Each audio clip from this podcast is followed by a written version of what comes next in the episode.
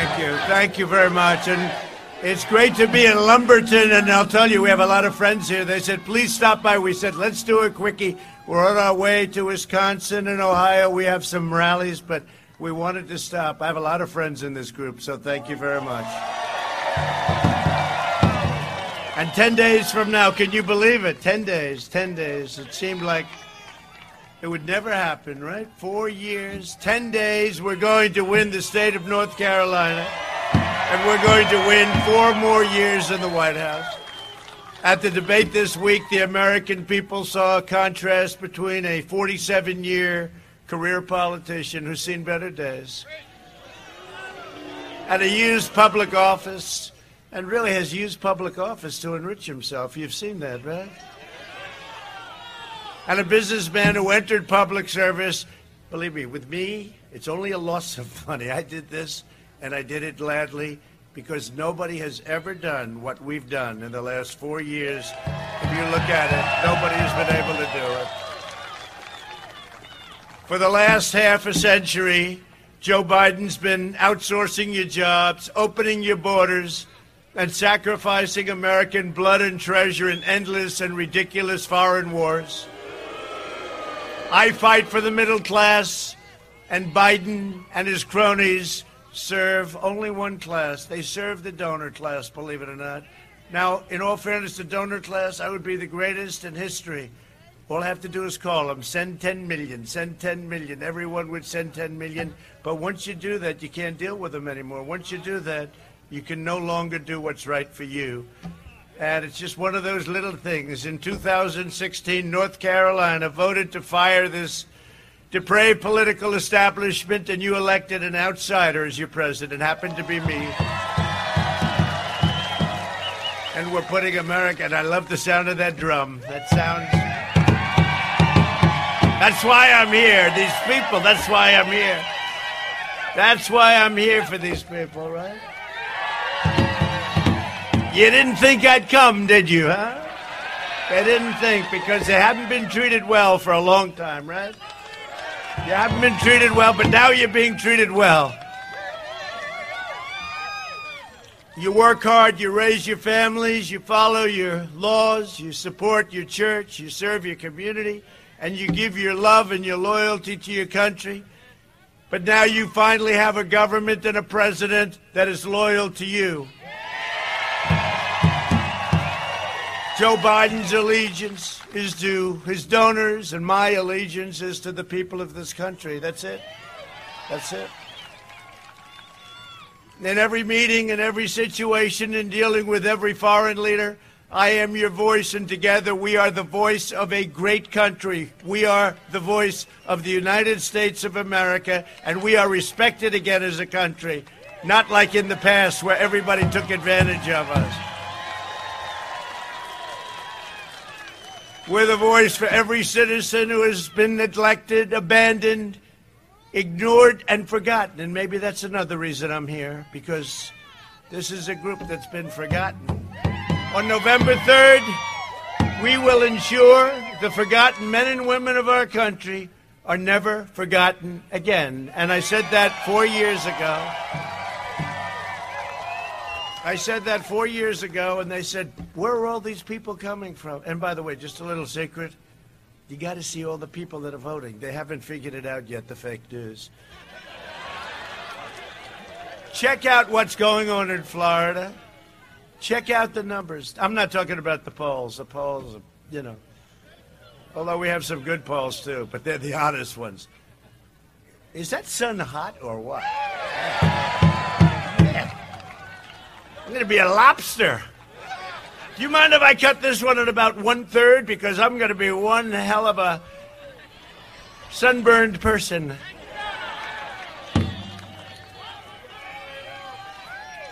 Does anybody have some sun protection for your president, please? This is beautiful. Oh, man. I say to my kids, stay out of the sun. Always use sunblock. Hey, always use sunblock. And here I am. That's really brilliant.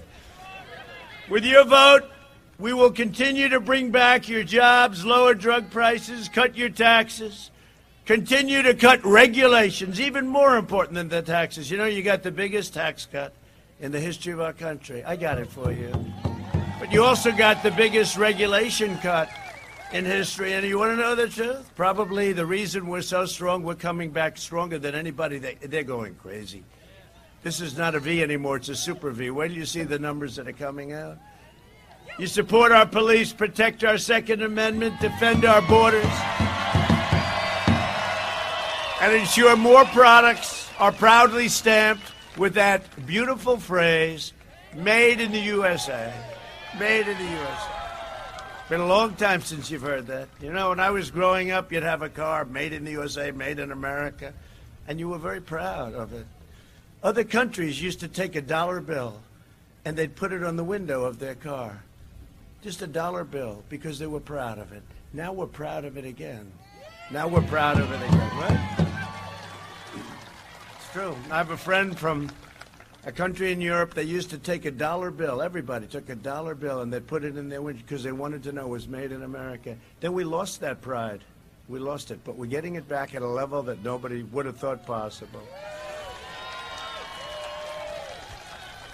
And remember when I first started campaigning, department stores, they wouldn't use the word Merry Christmas, those words, Merry Christmas.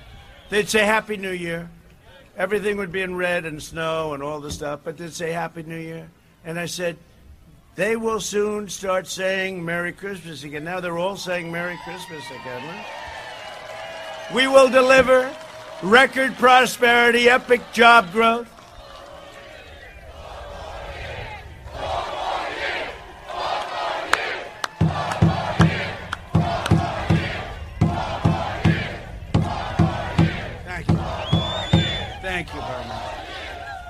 You know, I just watched Biden making a speech, and he goes, "Oh, oh, thank you for everybody, thank you." You know, there's people in cars. I don't get it. They're in cars. There were so few cars. I've never seen an audience like this. And he's going, he's going, "Oh, thank you, all those people out there." There's like a few cars. And the cars weren't in a little circle. They were too close together, I think. They weren't socially distanced. But there were so few of them, it didn't matter. No, but he's going like this. And then the, I'll tell you, his partner, the media, they made a mistake, a tragic mistake. They showed the crowd. It was a disaster. They were screaming, don't do it! Don't do it. Don't show the crowd, please. We love to show the crowd. My problem is they never, they never show the crowd.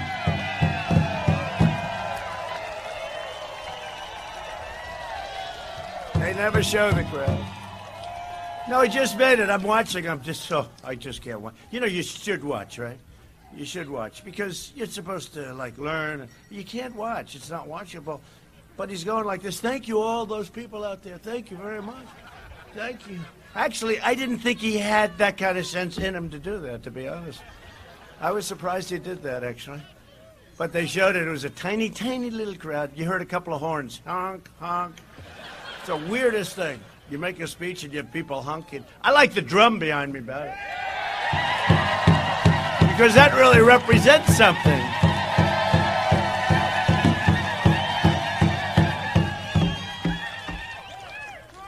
Look at those women. They follow me all over the place. Look at them back there. Look at them. See those women?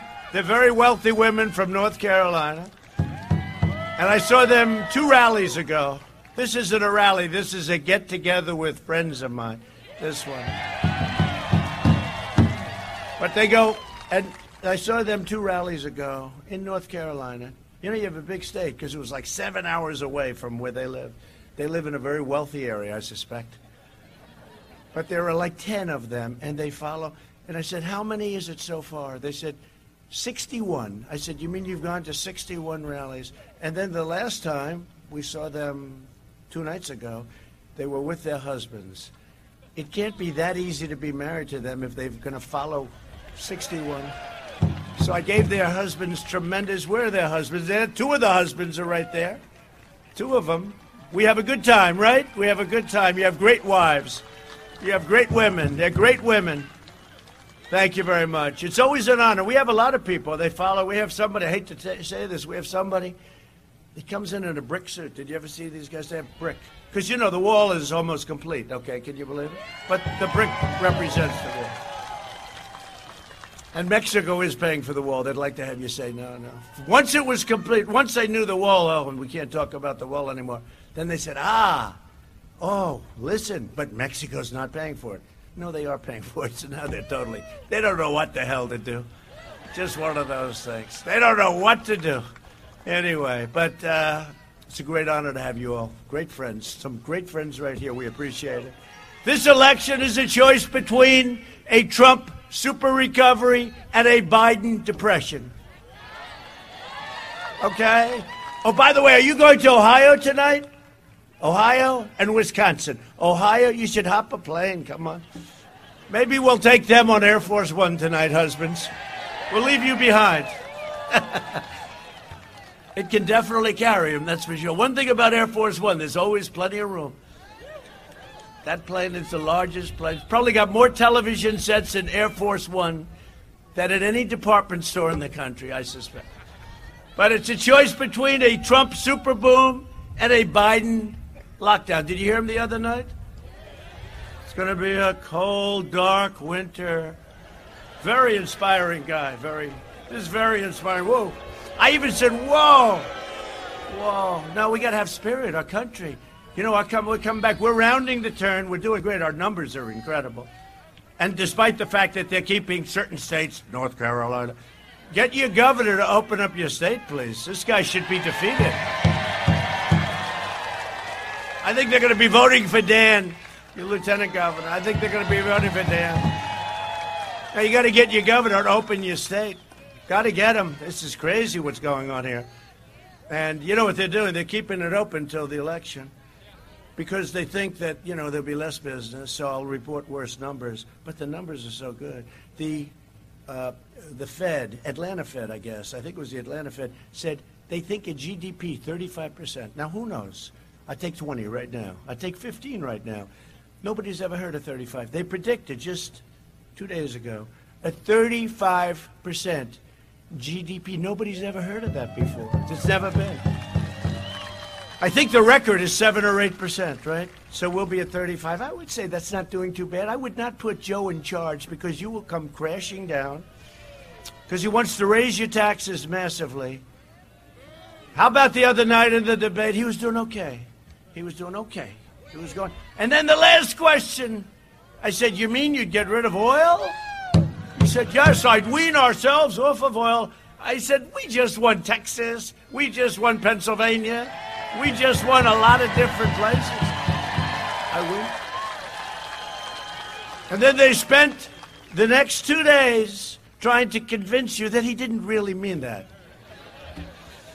Nah, Joe's not what you Joe is not what you need. I know, I know what you need. I know what you need. You need Trump. You need Trump. Oh, I know what you need. We're making such deals. Even as an example. That's all right. Don't worry about it. Listen, even as an example, we got off that crazy Iran deal, right? The Iran nuclear deal, where Obama gave him $150 billion for the privilege. We're making deals in the Middle East. They're signing up like hotcakes, right? No blood in the sand, no nothing, no wars. We just signed yesterday Sudan. So we have Bahrain. We have United Arab Emirates led by a great leader, a great warrior. And we have many others right in the back. Could you imagine if somebody else had to take over the negotiations of the Middle East deal? That would be the end of it. You could say, bye bye, Middle East peace. They'd spend uh, a thousand times more money and they wouldn't get it done. We're spending nothing. We're getting them to be smart. They don't want to fight. You know, they fought so long. Even though a lot of them are warriors, they're tired. You get tired of fighting. Afghanistan, we're coming home. They're tired of fighting. Everybody's tired. 19 years in Afghanistan, we served as policemen. You know, we're like policemen in Afghanistan. We could win that thing so easy, but we're like policemen. And it's enough. 19 years. Would you say 19 years is enough? We bring them home, right, Dan? We bring them home. We're bringing our troops back home. I'm taking a lot of heat. I'm taking a lot of heat from the military industrial complex. Did you ever hear of that? The military industrial complex doesn't like that I'm bringing them back home, but if it's okay, we're bringing them back home. Our troops are coming back home. We're in so many countries. We're in countries that you've never heard of. And they don't even appreciate it on top of it. They don't even appreciate it. No, we're bringing them back home. If Joe Biden and his Democrat socialists gain power, they will delay the vaccine, which is happening. I mean, we got them. They're coming real soon. In fact, if it weren't for politics, I wouldn't be surprised if it would have been here before. But it's not, it doesn't matter. They're, they're Johnson and Johnson, Moderna. We have many great companies, really great Pfizer, all right there. Supposedly, great stuff. They're doing that final test, and it's coming. They prolong the pandemic. That's all I hear about now. That's all I hear. Turn on television. Right? COVID, COVID, COVID, COVID, COVID, COVID. A plane goes down. 500 people dead. They don't talk about it. COVID, COVID, COVID, COVID. By the way, on November 4th, you won't hear about it anymore. It's true. COVID! COVID! Please don't go and vote, COVID. Please do not, under any circumstance, you cannot go out and vote. Except the problems are that in Florida, the people that are going out to vote, nobody's ever seen anything like it because they're tired of all of this stuff. They're tired of such negativity. Hey, by the way, I had it. Here I am. I mean, you know, here I am. But... And now they say I'm immune.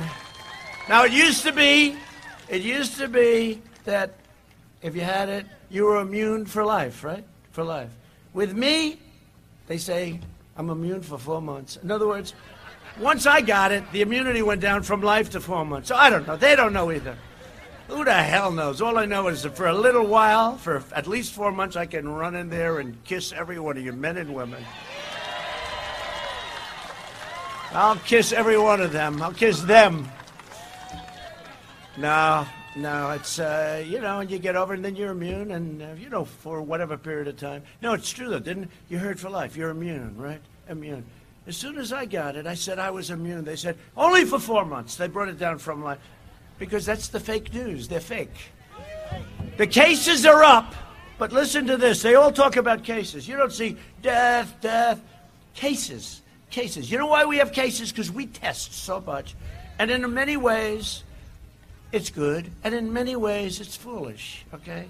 In many ways, it's very foolish. Because every time you test, like for instance, Barron Trump. Did you ever hear Barron Trump? He's a rather tall young man. He's tall, and he's a good kid, and he's strong, but he had it. They said, Sir, Madam, I'm sorry to inform you, your son has tested positive, Barron. I said, Oh, no. 15 seconds later, Sir, your son no longer has it. No, it's true. I said, How's Barron doing? Oh, he's fine. He's fine. I said, What do you mean? You just. Oh. No, he's fine. They have a very strong immune system 99.9 something, right? 99.9. Go back to school, North Carolina. Go back to school. Barron Trump. A legend.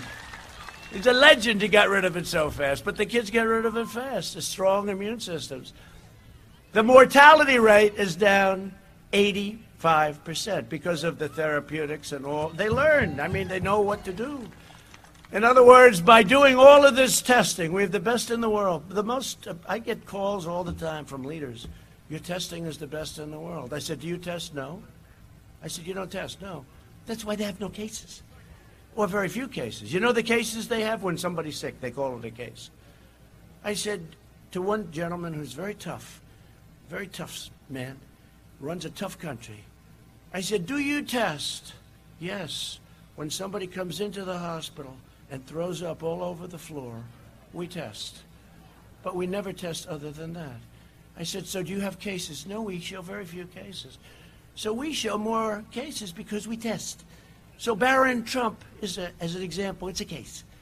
All the kids are a case. And by the way, they're very young now. You know, they're testing schools and high schools and this and that. And every, and what it does is it gives the fake news media something to talk about. So they say cases are up in the United States. That's because we test. So India has 1.5 billion people, and they do testing. they test a tiny fraction of the number of people that we test. So the good is that we know where it is, etc., and we have to protect our seniors, and that's really the most important thing.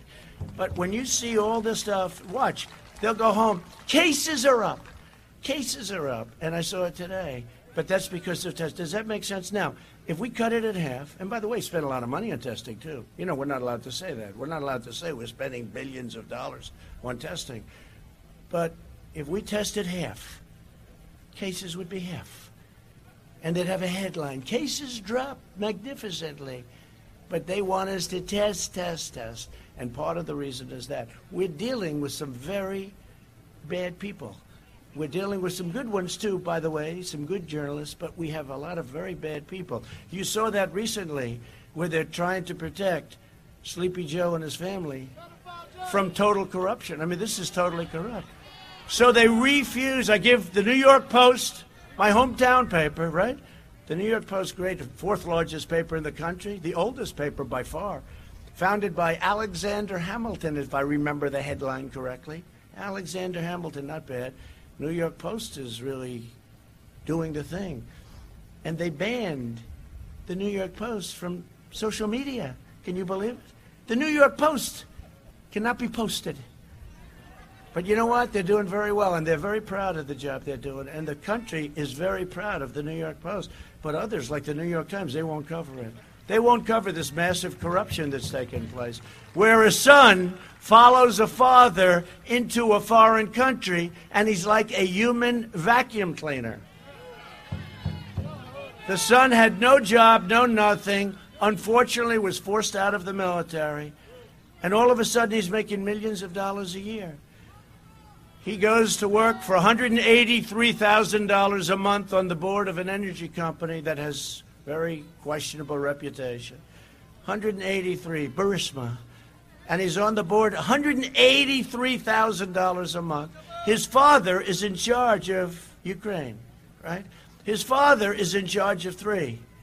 Obama, I was surprised he gave him this much responsibility because I wouldn't. His father's in charge of Russia, Ukraine, and China. No, no, think of this.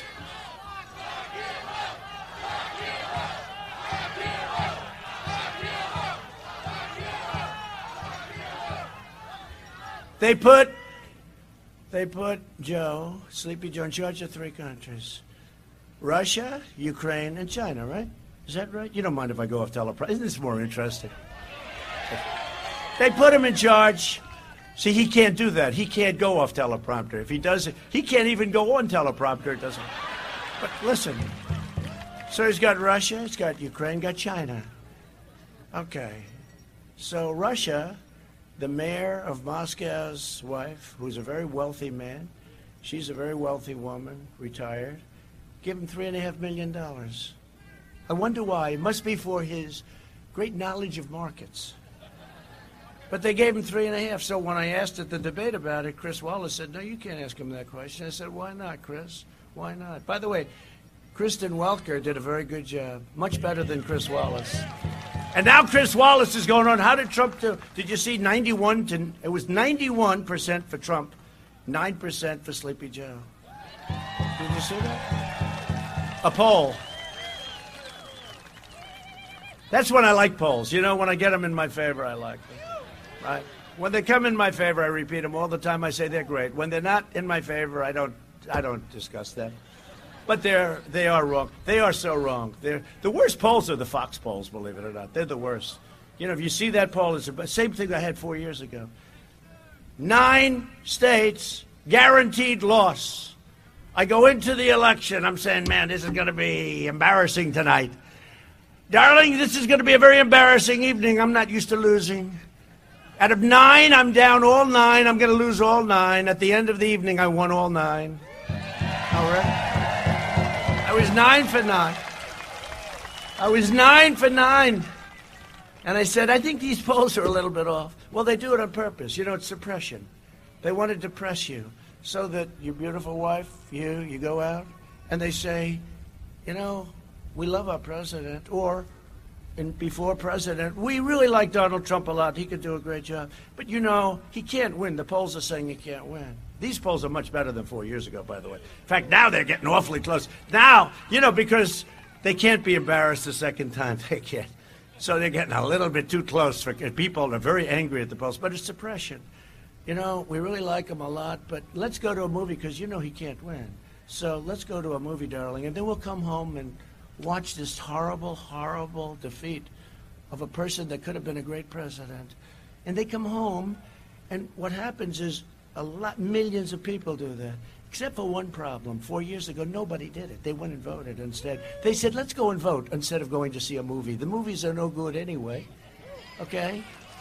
They don't make them like they used to make them, I can tell you that. We like those old movies much better, right? But, but, no, and so they go out and they vote. And all of a sudden, remember Hillary said the deplorables? Whoever thought when crooked Hillary?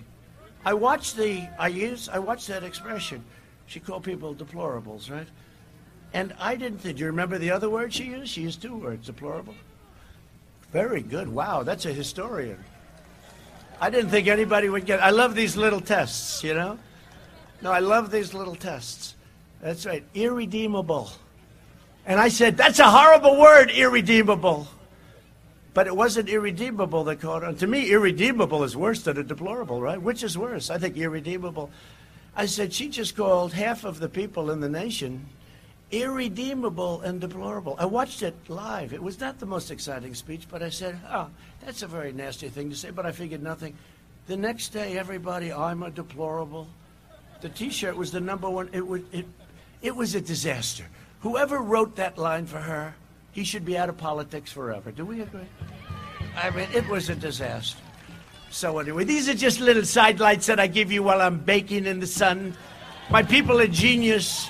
You know, I have a very powerful head of hair. If they would have turned me this way, it would have been hitting me on the hair, and it wouldn't have hurt. In fact, it would have made me even more blonde.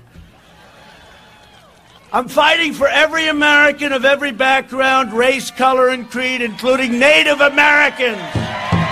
Why I'm here, Native American.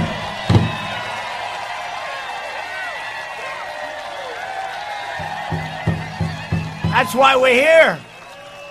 The last administration promised to bring hope and change to Indian country, but they cruelly abandoned you the moment they got your vote and they went to Washington. That's what they do. By the way, African American.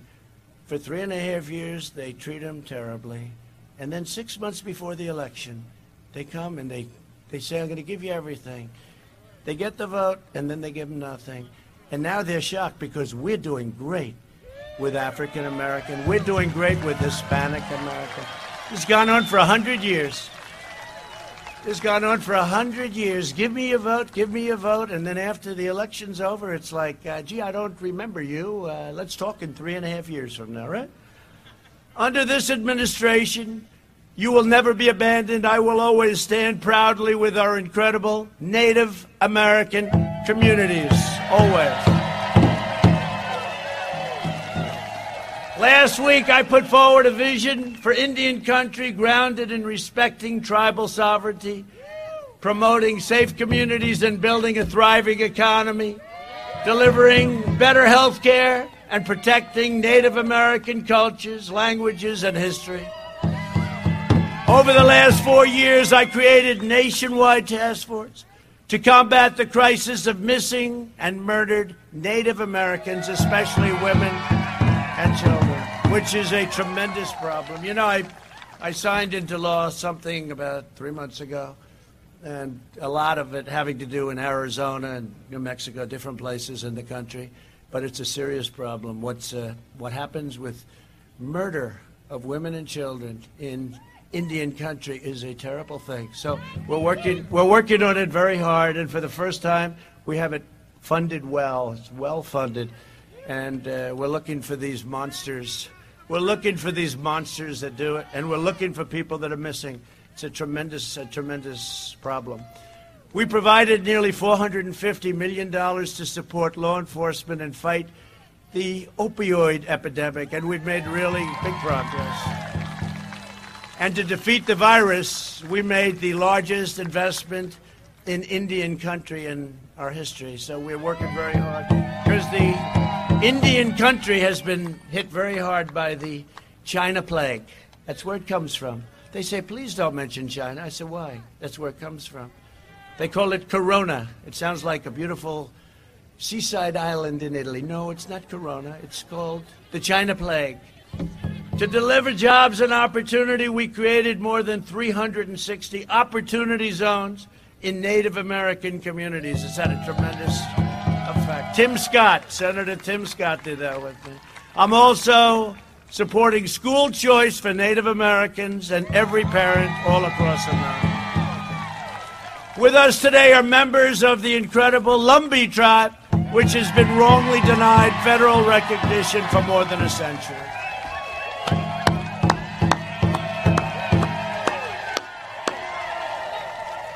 All I know is you have congressmen that want to get this moving.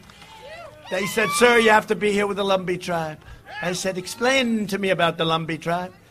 And they did, but you have congressmen that are with you all the way. Republican, they happen to be Republican, but what can you do? Biden and Obama promised to end this injustice a long time ago and many times, and they broke their word every single time. Just all talk. I told it to him the other night. Joe, you've been here for 47 years. But more importantly, we, you were here for three and a half years ago. Why didn't you do it? All this different stuff. We should have done this. We should have done that. We should have closed earlier. Of course, he has one little problem because two and a half months later, he thought I shouldn't have closed, right? You know. How about his line that we should have closed? I banned people from China, where it was heavily infected, from coming into our country. Biden was totally against that. He called me xenophobic.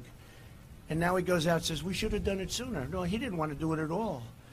And then two and a half months later, he realized he was the same thing with crazy Nancy Pelosi. Nancy Pelosi, crazy, she's crazy as a bedbug. Nancy Pelosi, in between stints without mask at beauty parlors. Hey, how about that beauty parlor owner? She was a Trump fan. Do you believe it? She was a Trump. In San Francisco, she was a big Trump fan, and uh, she didn't like what was happening. She didn't like seeing Nancy Pelosi raring at everybody for masks, and then she walks in, hey, give me a haircut, whatever the hell you do to my hair. Give me something, give me something. I want something as fast as you can do it. No, that wasn't good, Nancy. That wasn't good. But this turned out to be a Trump supporter. Can you believe it? That beauty parlor owner. In fact, I think I'm going to go there. Maybe have my hair touched up a little bit because she looks very talented. She's good. She looks good. When I'm reelected, I will proudly sign the Lumbee Recognition Act that should have been signed a long time ago.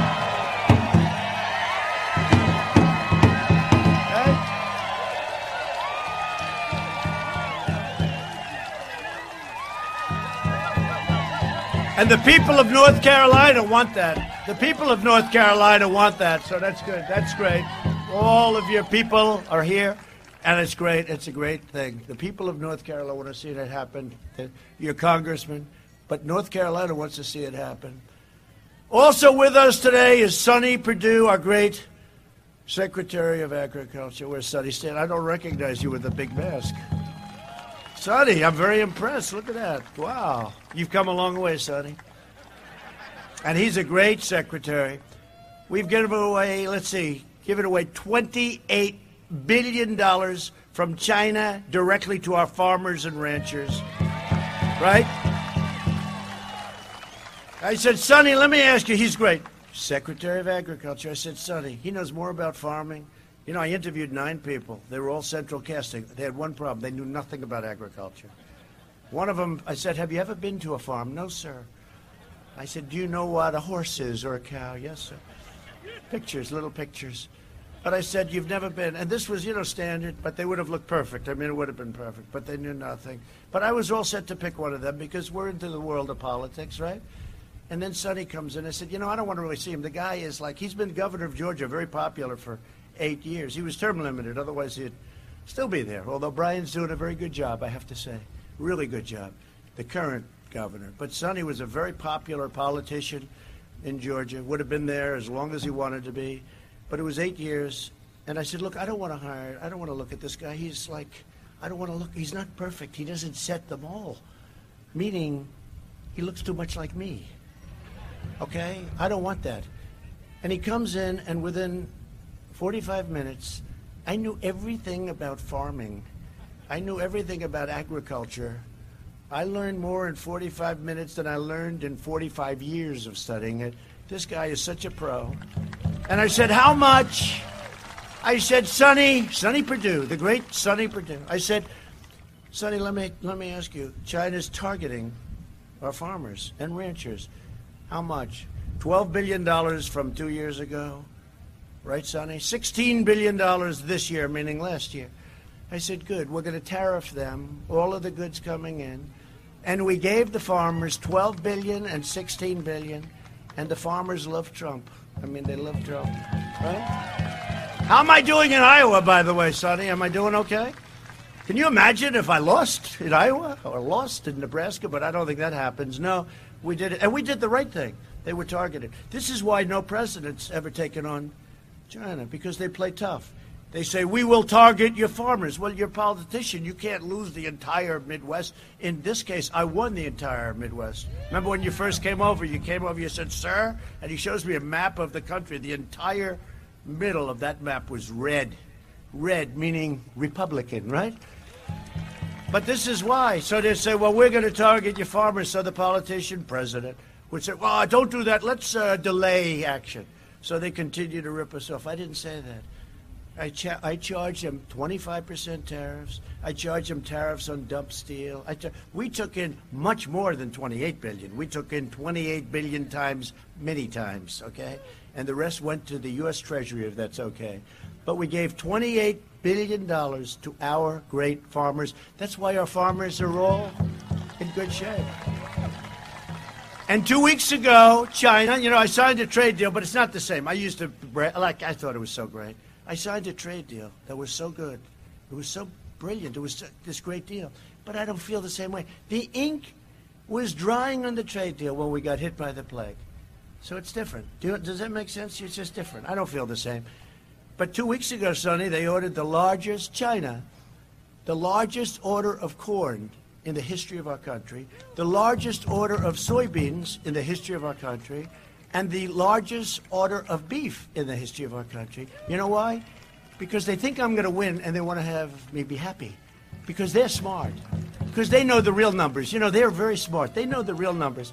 But no, they want me to be happy. And I appreciate that order. But our farmers said something to me that I can't. We had them in two years ago, and they were getting hit hard by China and a lot of other factors. And I said, you know what I'll do? I'm going to give you a subsidy. They said, sir, First time that ever happened. We don't want a subsidy. We don't want a subsidy. We just want a level playing field. And they were upset by the word subsidy. Remember that, Sonny? Everyone else comes in. They don't care. You can call it anything. We want money. We want money. Everybody, foreign nations, people, everybody, except the farmers. The only time it happened, sir, we don't want a subsidy. All we want is a level playing field. And it's so unfair. Farming has been going down for 20 years. It's been like a slide down. And now we got it perfectly. We have the USMCA instead of that horrible NAFTA deal that just kicked in. Everyone said impossible. And plenty of other things. We won't go into it, but our farmers are treated well. But China gave 28 billion with a B, billion, billion dollars that we divided among all of these great farmers. And we have a lot of happy people out there. And we're in that position where we made a great deal. But the bad part is what happened after the deal was made. We have some representatives here who have been incredible for Native Americans, for this particular area, by the way, for you more than anybody else, I have to say. Congressman Dan Bishop, did you ever hear of him? Dan Bishop and Congressman Richard Hudson. These are two great Congressman. Thank you, Dan. Thank you, Richard. And they did it. They were the ones that called. There wasn't anybody. It wasn't Nancy. Nancy was not in favor. It wasn't anybody else. It was these two guys more than anybody else, and some help from some warriors, right? Some real warriors. Speaker of North Carolina House, a great gentleman, Tim Moore, young, young Tim Moore, we call him, right? Good job you're doing and a candidate for superintendent Catherine Truitt. Catherine, great. Good, Catherine. How are we doing here, Catherine? Are we doing good? We're going to win? We're going to win North Carolina? We better win North Carolina. I've been back here so much, I might as well just call it my home state. I've been here. So... Sleepy Joe doesn't make it too often. Nowhere. He likes Delaware. You know, he never leaves out. Joe Biden will be speaking today. I said, watch, it's going to be Delaware. In Delaware. You know, it's 15 minutes from. Nah, you can't do that. You got it. You need energy. To be president, you need strength, you need energy. You need strength and energy. State GOP chair, somebody who's done a phenomenal job. Of course, if we don't win the state, he'll be fired so fast your head will spin. Michael Whatley. Michael. Great, Michael. We're looking good, Michael, huh? And Chancellor Cummings of the UNC Pembroke, its uh, chancellor, has done a fantastic job. Where's the chancellor? Where's the chancellor? Stand up, chancellor. Great job. UNC, that's great. Good, good area. Pembroke. Thanks also to Susan Tillis, wife of your great senator, who's making a very strong. She's oh, he's moving along. He's moving along. He's going up like a rocket ship. We won't tell you the reason why. He's, he should do it on his own merit. But Susan will take whatever it takes, right? Right? This other guy, he talked about honor. Honor, it's got to be honorable. Not one, but two. No good. No good. But Thom Tillis is a great guy, and he's really been, uh, we've gotten to know each other really over the last year and a half more than anything else. And I got to tell you, he's great, and I think he's going to do terrifically and I know he's out. I said, "Don't come here. We'll, we've got you covered here. We got him covered, right?" Go out and campaign, but uh, I appreciate you being here, Susan. Say hello to Thom. I think he's gonna. I think he's making it big. I think he's making it big. For years, Joe Biden fought to cut your Social Security and Medicare. You know that, right? He tries to deny it. A fact which Joe, in a debate with crazy Bernie Sanders, tried to get out of. So today I want to show you. I brought it along. You know, we're giving you an A version. This is an A version. We're giving you the big rally version as opposed to a little get together with Indian Nation. But we're giving you the big deal. So I want to show you Joe Biden on Social Security. You can't cut Social Security, right? You, if you're a politician. Watch this. The video, please. Let me ask you a question, Joe. Yeah. You're right here with me. Yeah. Have you been on the floor of the Senate? You were in the Senate for a few years. Yeah. Time and time again, talking about the necessity, with pride, about cutting Social Security, cutting Medicare, cutting veterans programs. No. You never said that. No. When I argued that we should freeze federal spending, I meant Social Security as well. I meant Medicare and Medicaid. I meant veterans benefits. I meant every single solitary thing in the government. Look, here's the deal. You're an honest guy. Why don't you just tell the truth here? We all make mistakes. I, I am telling the truth. And I not only tried it once, I tried it twice, I tried it a third time, and I tried it a fourth time. Joe, let me repeat it again. I want you just to be straight with the American people.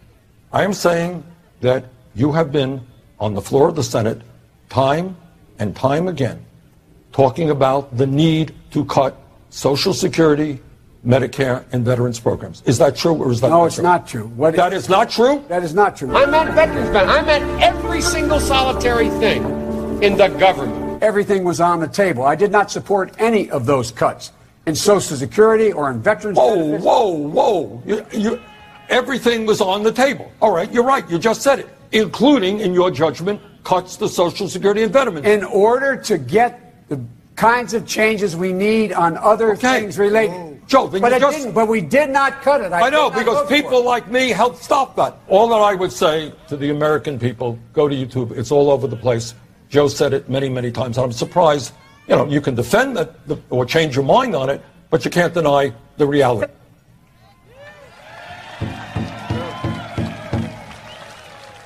You know, I was making a speech a couple of weeks ago. That's how this happened. And uh, there was a line in there done by a professional. You know, I don't usually use the speeches too much because it gets a little cumbersome and boring. But I read one line that he cut and really fought to cut Social Security and Medicare. These are two things politically you can't even think about, right? I've seen people, they go down 40 points if they even suggest it. So I said, this must be wrong. It's wrong. I, they said, no, sir, it's true. I said, there's no way it's true. Then they go back and they found out. He also wanted to cut aid to our vets. Can you believe that one, right? So, so we went back and we found the clip, and the speechwriters turned out to be right. I couldn't believe it. So we put it up on occasion, and we uh, we're putting it up for you. So remember that, and he'll cut your Social Security. He doesn't care. He has no idea what's happening anyway as president. I will always protect your Medicare and your Social Security. For 47 years, Joe Biden supported every wretched betrayal of the American worker. How about fracking? There will be no fracking. There will be no fracking. There will be no fracking. This went on for a year. Then the primaries ended. He goes to Pennsylvania where they frack. He said, I never said there would be no fracking. No, this guy, Sonny, this guy is crazy. He's either crazy or he's the worst liar. I actually think there's a third category. I think he doesn't remember. No, I think he doesn't remember what he said three weeks ago. No, he says for, for one year there'll be no fracking. Then he goes to Pennsylvania. And then he argues with me. He said, I never said that. I said, I'll put it up. And we put it up. I think my people put it up about 20 minutes before the debate ended. But the greatest part of the debate was the end, right? That end was so beautiful. He's going to wean himself off oil. I said, Texas, are you listening? Pennsylvania, Ohio, are you listening? No, no, it's a fraud. The whole, the whole deal with him is a fraud. He was a cheerleader for NAFTA, the worst trade deal in history. Now you have great USMCA. And China's entry into the World Trade Organization, which made China into a powerful force, obliterating your industries and laying waste to your towns, your cities, your states. I ended Joe Biden's NAFTA nightmare and replaced it with that brand new, beautiful USMCA, Mexico Canada. Under my leadership, we achieved the most secure border in U.S. history, our southern border. And we're finishing the wall, 400 miles plus already built. Think of that. 400 miles. You know what 400 miles is? That's a lot. We'll be finished very shortly, and it's exactly what they wanted. This is, I said to the Border Patrol, Give me your best. Give me, just give it. I figured it would be a nice concrete plank. Boom, boom, boom, right? Precast. That was my business. I was really good at that business. So I looked, I sort of saw a concrete plank, boom. And it turned out they don't want that. They want steel and concrete and they want vision and they want all sorts of things. But in the end, they were right. I wanted to give them what, we're doing it, we might as well do it right. More expensive, but we might as well do it right. So we gave them a wall that is not penetrable and it's got hookups to every form of, commu- of, of computer known to man, right? Remember when they said the wall? The wall is a wall. It's obsolete. I said, no, walls are not obsolete. Two things, right? Walls and wheels will never be obsolete. A chip will be obsolete in 12 seconds after they've developed it. A computer, a new laptop, like, for instance, the laptop from hell. You know, his laptop. We call it the laptop from hell. Joe Biden has vowed to open borders. He wants to open your borders, doesn't want to have borders. You don't have a country if you don't have borders. You don't have a country. Mass amnesty, sanctuary cities, and nationwide catch and release programs. Catch them, murderers, rapists, release them into our country, and they never come back. He was wrong. He said they come back for a trial. They don't come back.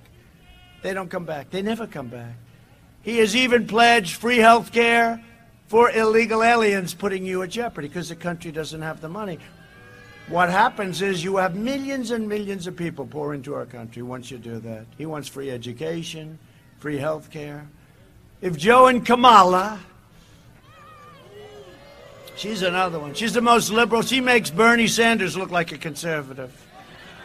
If Joe and Kamala are elected, it will trigger a tsunami of illegal immigration from every corner of the world tens of millions of people will flood into our country. You're not going to be too happy in North Carolina. Now, he oftentimes wouldn't say North Carolina. He'd, he'd point, you're not going to be too happy in, uh, let's see, where are we? Uh, you're not going to be too happy in Florida. No, no, no, we're in North Carolina, Joe. Oh, oh, I'm sorry. In North Carolina, I'm sorry. And I would say, once you do that, forget the speech, just walk off, because the speech is over. You could be the great Winston Churchill, great speaker, great orator. But if you make that mistake, I don't care how well you speak, you're in trouble, right? She said, yes, right? He's done it many, many times. And the other thing he does, he keeps getting the presidency mixed up with the Senate. He said, I am a proud Democrat running for the U.S. Senate. Thank you very much. Now, the first time was not really forgiven. You know, there are some things where you can sort of say, you know, it's okay. But that's sort of like, that's a bad one. But then he did it a second, and I think a third, I heard the other day. There's something going on up there. We not, we can't play. You know, we're playing with our country. We're playing with the greatest country in the world. We're playing with a country that has potential, the likes of which nobody even understands the potential of this country. We cannot play games you know, we can be nice and say, oh, isn't that nice? There are some people that, frankly, are going to vote for him for that reason. I won't say the reason, but they're going to vote for him. They feel badly. They feel sorry for him. I'm sorry. You can't do that. We are playing in the big leagues, whether it's Putin or Kim Jong un. Kim Jong un from North Korea. Remember, we were going to be in a war with them three and a half years ago. Remember what happened to the war? What happened to the war? What happened? President Xi of China. You ever see him standing looking over the troops? One thing I can tell you, they are 100%. And they will be for a long time. And when they're not, they'll be taken out so fast your head will spin. There's no games, and we can't play games either. We invested $2.5 trillion in the U.S. military. And maybe almost as important, defense spending in North Carolina, as you know very well, you're all sitting there very happy, very rich. It soared. A lot of stuff built right here. Made in the USA, all of it made in the USA. A lot made in North Carolina.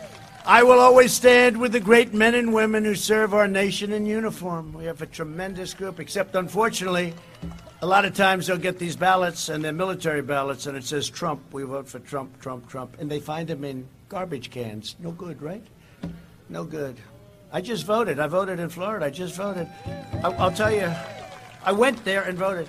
There is no way you get away with anything. Sir, please, could I see your identification? No, I'm the president. No, sir, I have to see. Well, here's my passport. Is that good enough? Barely, sir, barely. Passport. Okay, sir. You could sit down, sir. Could we give you a couple of... Can you believe this? They were so good. I said, you can't get away. There's no... There's nothing you could get. The people that I just went through. It was like a movie. It was perfect. It was so professional. And then you see, send in ballots. Thousands and millions of ballots are being sent. Send them in. This is a horrible thing. And to be honest with you, it's the only way we can lose because I see the crowds. Joe has 14, 15 people show up for a rally. This is a rally for some friends of mine to look at the number of people. This, this isn't a rally, actually. This, this was a little get together that we wanted to do for our congressmen because they've been fighting so hard for that special group of people here and there. But we can't play games. This is our country, and you should have voter ID. Everybody should have voter ID, right? They don't want voter ID. You know why the Democrats don't want voter ID? Only one reason bad purposes. There's only one reason you don't want it because you're going to cheat. Why wouldn't they want voter ID? They have voter ID on almost everything. You know, to get into the Democrat National Convention, we did get higher ratings than them, by the way, I hate to tell you. You know, they put out a thing, but it turned out to be very wrong. They're tough players. But to get into the Democrat National Convention, you had a card, and it had ID on it, and it had your picture. Isn't that nice? But to vote, you go ahead and do whatever you want to do. To get into their convention, their national convention, they have a ID card, and yet they don't want it for voting. Just think about that. The last administration failed our veterans. I reformed the VA, passed VA choice and VA accountability and veterans approval of the VA is now at 91%, the highest ever. I did more in 47 months than Sleepy Joe did in 47 years. A vote for Republicans is a vote for safe communities, great jobs, a limitless future, for all Americans. It's really a vote for the American dream. It is. And it's a vote for your Second Amendment. It's a vote for your Second Amendment. Remember that. Your Second Amendment. They're going to take your guns away. Sure as you're there. If something happened with me, the guns are gone. Your Second Amendment will be either obliterated totally or almost totally. And in conclusion, over the next four years, we will make America into the manufacturing superpower of the world, and we will end our reliance totally on China. It's already started. We will hire more police. We love our police. Increase penalties for assaults on law enforcement. And we will ban deadly sanctuary cities that are so dangerous. We will uphold religious liberty, free speech, the right to life and the right to keep and bear arms.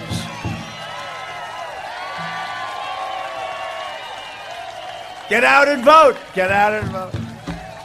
Get out and vote. You have no excuse because we have the we have the numbers. You just got to get out and vote. If you don't vote, you're going to be very unhappy because your country your country will never be the same. They'll court pack. They're going to court pack. Pack your courts with super radical lefts. Thank you.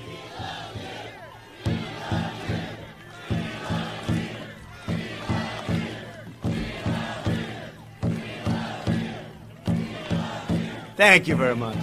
We will maintain. I'd love that even longer. You could do it all day, but this sun is killing me. It's the only time I've ever stopped applause. I got to get out of here.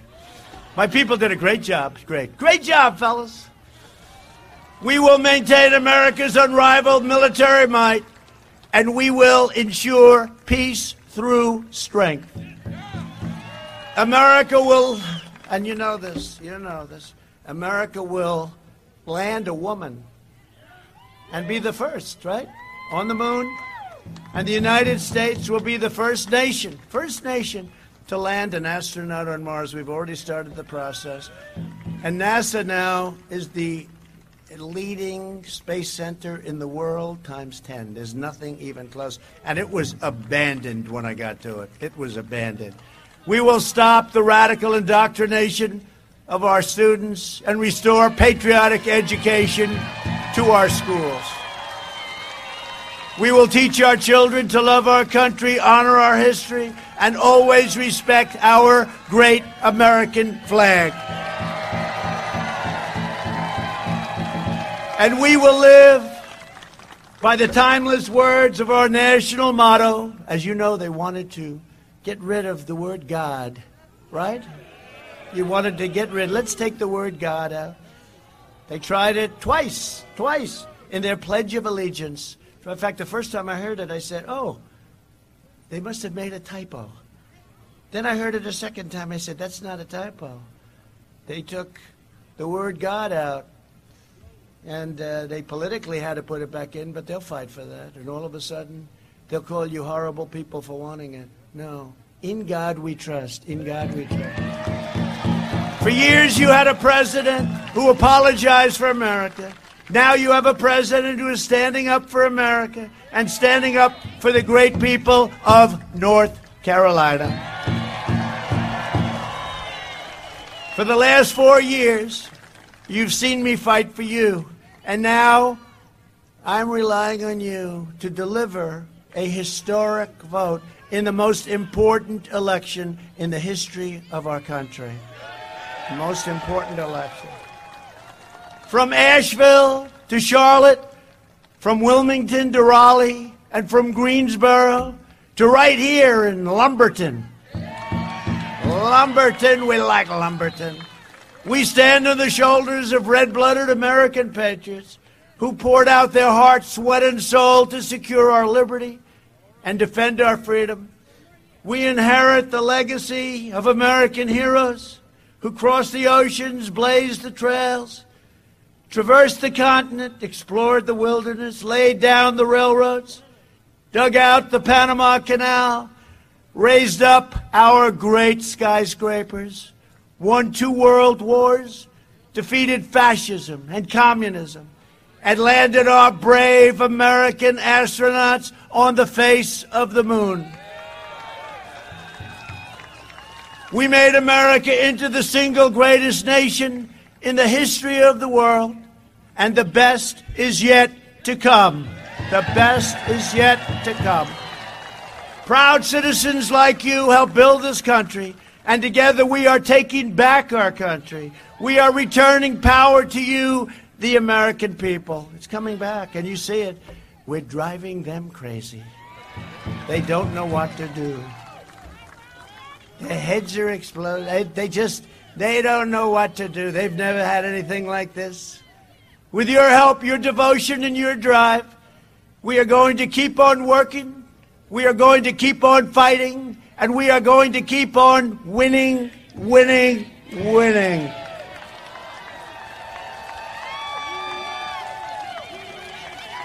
We are one movement, one people, one family, and one glorious nation under God, and together with the incredible people of North Carolina.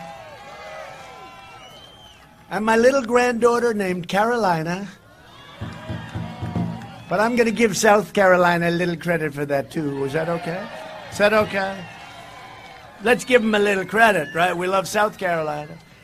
We have made America powerful again. Our military, greatest in the world. It was depleted. It was tired. It was old. Greatest in the world, 2.5 trillion, powerful. We have made America wealthy again. Stock market, record highs. 401ks, record highs. Let him double, triple, quadruple your taxes. You'll be taking your 401ks, throwing them away. You want to make room in the house that just got a lot smaller. We have made America strong again. We have made America proud again. We have made America safe again and we will make America great again. Thank you, North Carolina.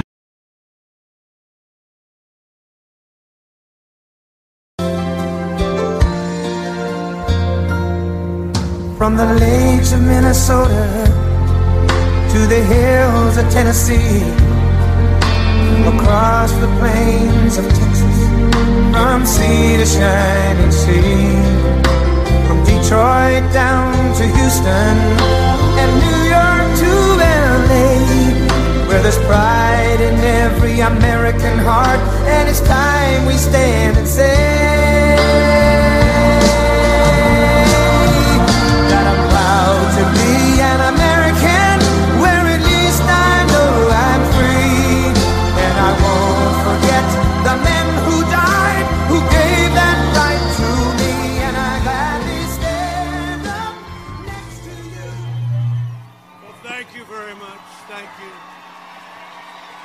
you.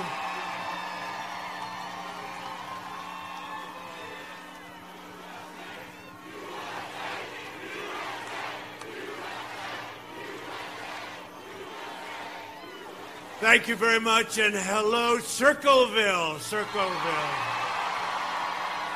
And it's great to be back in Ohio to celebrate the return of Big Ten football with a big victory today for the Buckeyes, 52 to 17. Not bad. Not bad. You remember how this all happened? Sleepy Joe said, President Trump didn't want to have football. I said, What the hell is he talking about? Sleepy Joe. So I said, What's the problem with football? They said, Big Ten football is shut down. I said, Well, he said I did it? Yeah, he blamed me. I said, I had nothing to do with it. So then I said, I got an idea. I'm going to get it open if it's shut down. Right? That's what happened. I think he even took an ad. President Trump shut down football. I didn't think about it, I must tell you. I'm thinking about China and I'm thinking about a lot of other things. So I, I said, uh, you know what we'll do? We'll teach Sleepy Joe and that group that don't have what it takes. We'll teach them how to do it.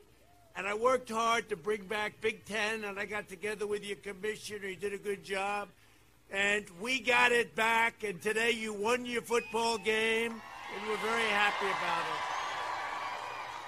Because I know that life in Ohio is not complete without the glory of Ohio State football and other football. Well, I'm glad you won the game. I wouldn't have wanted to come. Can you imagine if you lost the game? And you know, there's a lot of people in here, but did you see outside? You're very lucky to be here. Say thank you very much for this wonderful journey, President. No, you have to see. You have to see. There are tens of thousands of people in the streets out here trying to get in. I think the next time, the next time we'll get a larger field.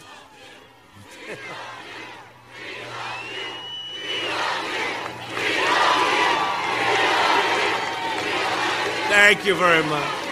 Thank you very much. Yeah, that's uh, that's really nice. Thank you. Thank you very much. I appreciate it. And by the way, we got Pac-12 back. I don't, you don't care about Pac-12, but we got Pac-12. We said we might as well do out there too, right? And we did a doubleheader. Ten days from now, we're going to win this great state, and we are going to win four more years in the White House. Remember last time about this state? Remember they said for a year I had to hear it. You cannot win unless you win the great state of Ohio. I heard it so many times. That was these fake people. Look at all of them over the camera. Look at all those cameras. Look at all those lights that are on. All those lights that are on. But you remember that? They would drum it for a year. I heard you cannot win unless you win Ohio. And then I got a poll and it said, We're doing pretty well in Ohio, by the way, right? And then we won. Remember, they said, It's going to be close. It's going to be hard to win. Going to be very, very hard. And Trump, if he doesn't win Ohio, he's out. And then we not only won Ohio, we won Ohio by more than eight points. Eight points. And they said, and they said, you know, the story when it uh, when it closes. I mean, they do a fast little count if you're winning big. They said the polls in Ohio have closed. Donald Trump has won the state of Ohio. It's like immediate. It was like in the same sentence. The polls have closed. Trump has won. You know, normally it would take like hours and whatever if it's close. No, we won big, and I hear we're winning big now, and I'm hearing they gave up on the state already, and you know they're going to give up on Florida very soon because we're winning big in Florida, we're winning big in North Carolina. You don't want Sleepy Joe to be your president. You know, he draws flies, he's not drawing anybody. And Obama was there. They called in Obama. They said, Sir, sir, this is a few days ago, sir, I bad news. What? President Obama is going to campaign for Sleepy Joe. And I said, Is that good news or bad news? Sure. And he said, uh, Well, he's going to campaign. So I guess it started yesterday, or the day before, right? They had 42 people show up. 42! We have thousands, tens of thousands, and outside is five times what this is.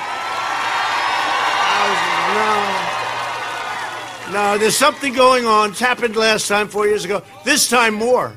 This time more. It happened last time. There was an enthusiasm four years ago, the likes of which the fake news has never seen before, right? And I'll have to tell you, and maybe I'll be wrong, but at least to this point, the enthusiasm is much more because you know what we've all done together? We've done a lot. We've done it. We've done a lot. It's much more. It's much more. We got all those tax cuts. We got all the regulation cuts. We got the steel guys back. We put tariffs on all the crap that they were dumping from China, 25%. They were dumping the steel, and we said, you can't do that, and lots of other things. We've done a lot, but it's far greater today. Look at this field. I mean, as far as the eye can see, it's far greater today than it was four years ago. And this is the most important election.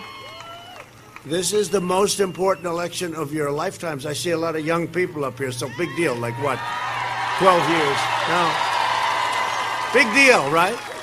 It's really the most, it could be the most important election we've ever had. I really believe that too. And I didn't think I'd be saying it because our last win was such a big win. We've done so much. Nobody's done more than what we've done. They don't even question it. You know when I say it? Because they like to always, oh, he did this, he said that, he said, you know.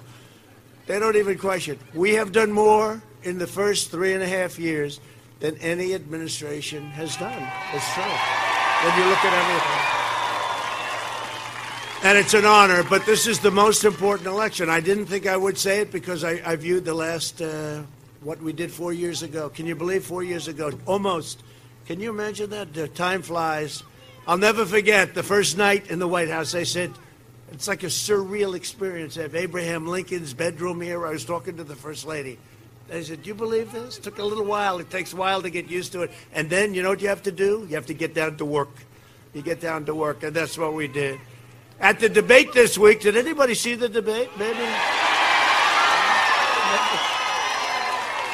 Couple people. They had a lot. That was like a Super Bowl deal, I guess, uh, with the ratings. That's okay. We had one poll, 91 to 9 it was. 91 to 9. With, with us having the 91, okay? Yeah. I kept saying, hey, Joe, Joe, you want to do all this stuff. Why didn't you do it? You were there three and a half years ago. Do it. Why didn't you do it, Joe? You didn't do much, Joe.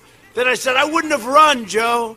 I wouldn't have run if you did a good job. If you two did a good job, I wouldn't have run. I didn't need this, Joe. I had a very good life, Joe. I didn't need this, Joe. I had a good life. I had a very nice life, Joe, but I wouldn't have run. You did a good job. I wouldn't have run, and if I did, I wouldn't have won because you would have done a good job. There would have been no reason. The fact is, you didn't do a good job, Joe. You let us down, Joe. And he had no idea what I was talking about. He had no clue.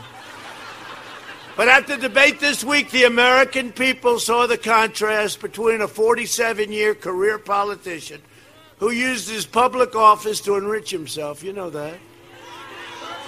I mean, his son was like his son was like a human vacuum cleaner. Just follow his. Let's go to China this week, Dad. Okay, son. Here, take out a billion and a half. You get all the fees of a billion and a half. How about going to Ukraine? Now they'll pay me 183,000 a month for my for my great great services on energy. What do you know about energy, son? I didn't know. I don't know anything, Dad, but I'll learn. I'm willing to learn. For the last half century, Joe Biden has been outsourcing your jobs, opening your borders, and sacrificing American blood and treasure in these endless, ridiculous foreign wars. Countries you've never even heard of for the most part. I fight for the middle class. I fight for everyone. I fight for this country.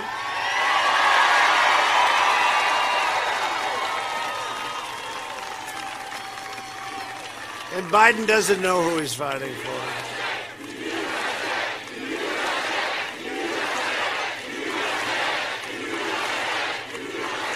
Now you have to say, you know, this is serious stuff. It is. It is serious stuff. But is there any place better to be than a Trump rally? I mean, seriously, right? I mean, it's serious, but we have fun. And you know, the best way to succeed, you gotta love what you're doing, and we all love it, and we love our country. We love our country. In 2016, Ohio voted to fire this depraved political establishment and you elected an outsider as your president who is finally putting America first. That's what I'm doing. You work hard, you raise your families, you follow our laws, you support your church that you're not even allowed to go to. How about that? You can't go to your church, but you can have a riot down Fifth Avenue. Isn't that nice? You serve your community and you give your love and loyalty to our great country. Now you finally have a president that is loyal to you, totally loyal to you. Believe me, there are easier ways to spend my life. This was. Nobody told me the swamp was going to be that deep and that vicious. They even impeached me over a perfect phone call. Hello, how are you doing? Congratulations. Congratulations on your win, Mr. President of Ukraine. We're going to impeach him. These people are crazy. These people. Oh, now they're doing it again. You know, the laptop from hell. They found the laptop from hell. This is a laptop that they don't want to see. How the hell this laptop got freed up? It's amazing the way God works. The laptop from hell. Right? And now it comes. It's Adam Shifty Schiff. Yesterday I saw for the first time watermelon. He's shaped like a watermelon. Adam Schiff. Dishonest guy, totally dishonest guy. Made up my conversation, remember, the halls of Congress. Said quid pro quo eight times. I didn't say it at all. Isn't it lucky I had a transcriber? Isn't it lucky? Otherwise, it would be my word against Shifty Schiff. But think of it, think of it. So Adam Schiff, he's out there, and he's talking about what's taken place. And here it is, the laptop from hell. He said, It's Russia, Russia. Here we go again, Russia, Russia, Russia. I think Russia must look at us and say, These people are stone cold crazy. This is this is Russian disinformation. I'll tell you what, we got to get back to business. This is crazy what's going on. This is crazy. Russia. I heard it yesterday. They got him caught. I think Biden, didn't he say at the debate? He said, well, this was Russia disinformation. This is a disaster for them. But let's see what happens. But see, but we have learned a lot. We've learned how corrupt the media is. I already knew they were corrupt. But but they don't want to write anything about it. So listen, so we caught them cold. Just like we caught them spying on my campaign. We caught them doing horrible, treasonous things. These were treasonous things. Let's see what happens. Should have gone much faster, I have to be honest with you. But we caught him spying in our campaign, the whole group. And by the way, Obama and Biden, they knew everything about it. They knew everything about it. We caught him with that, too.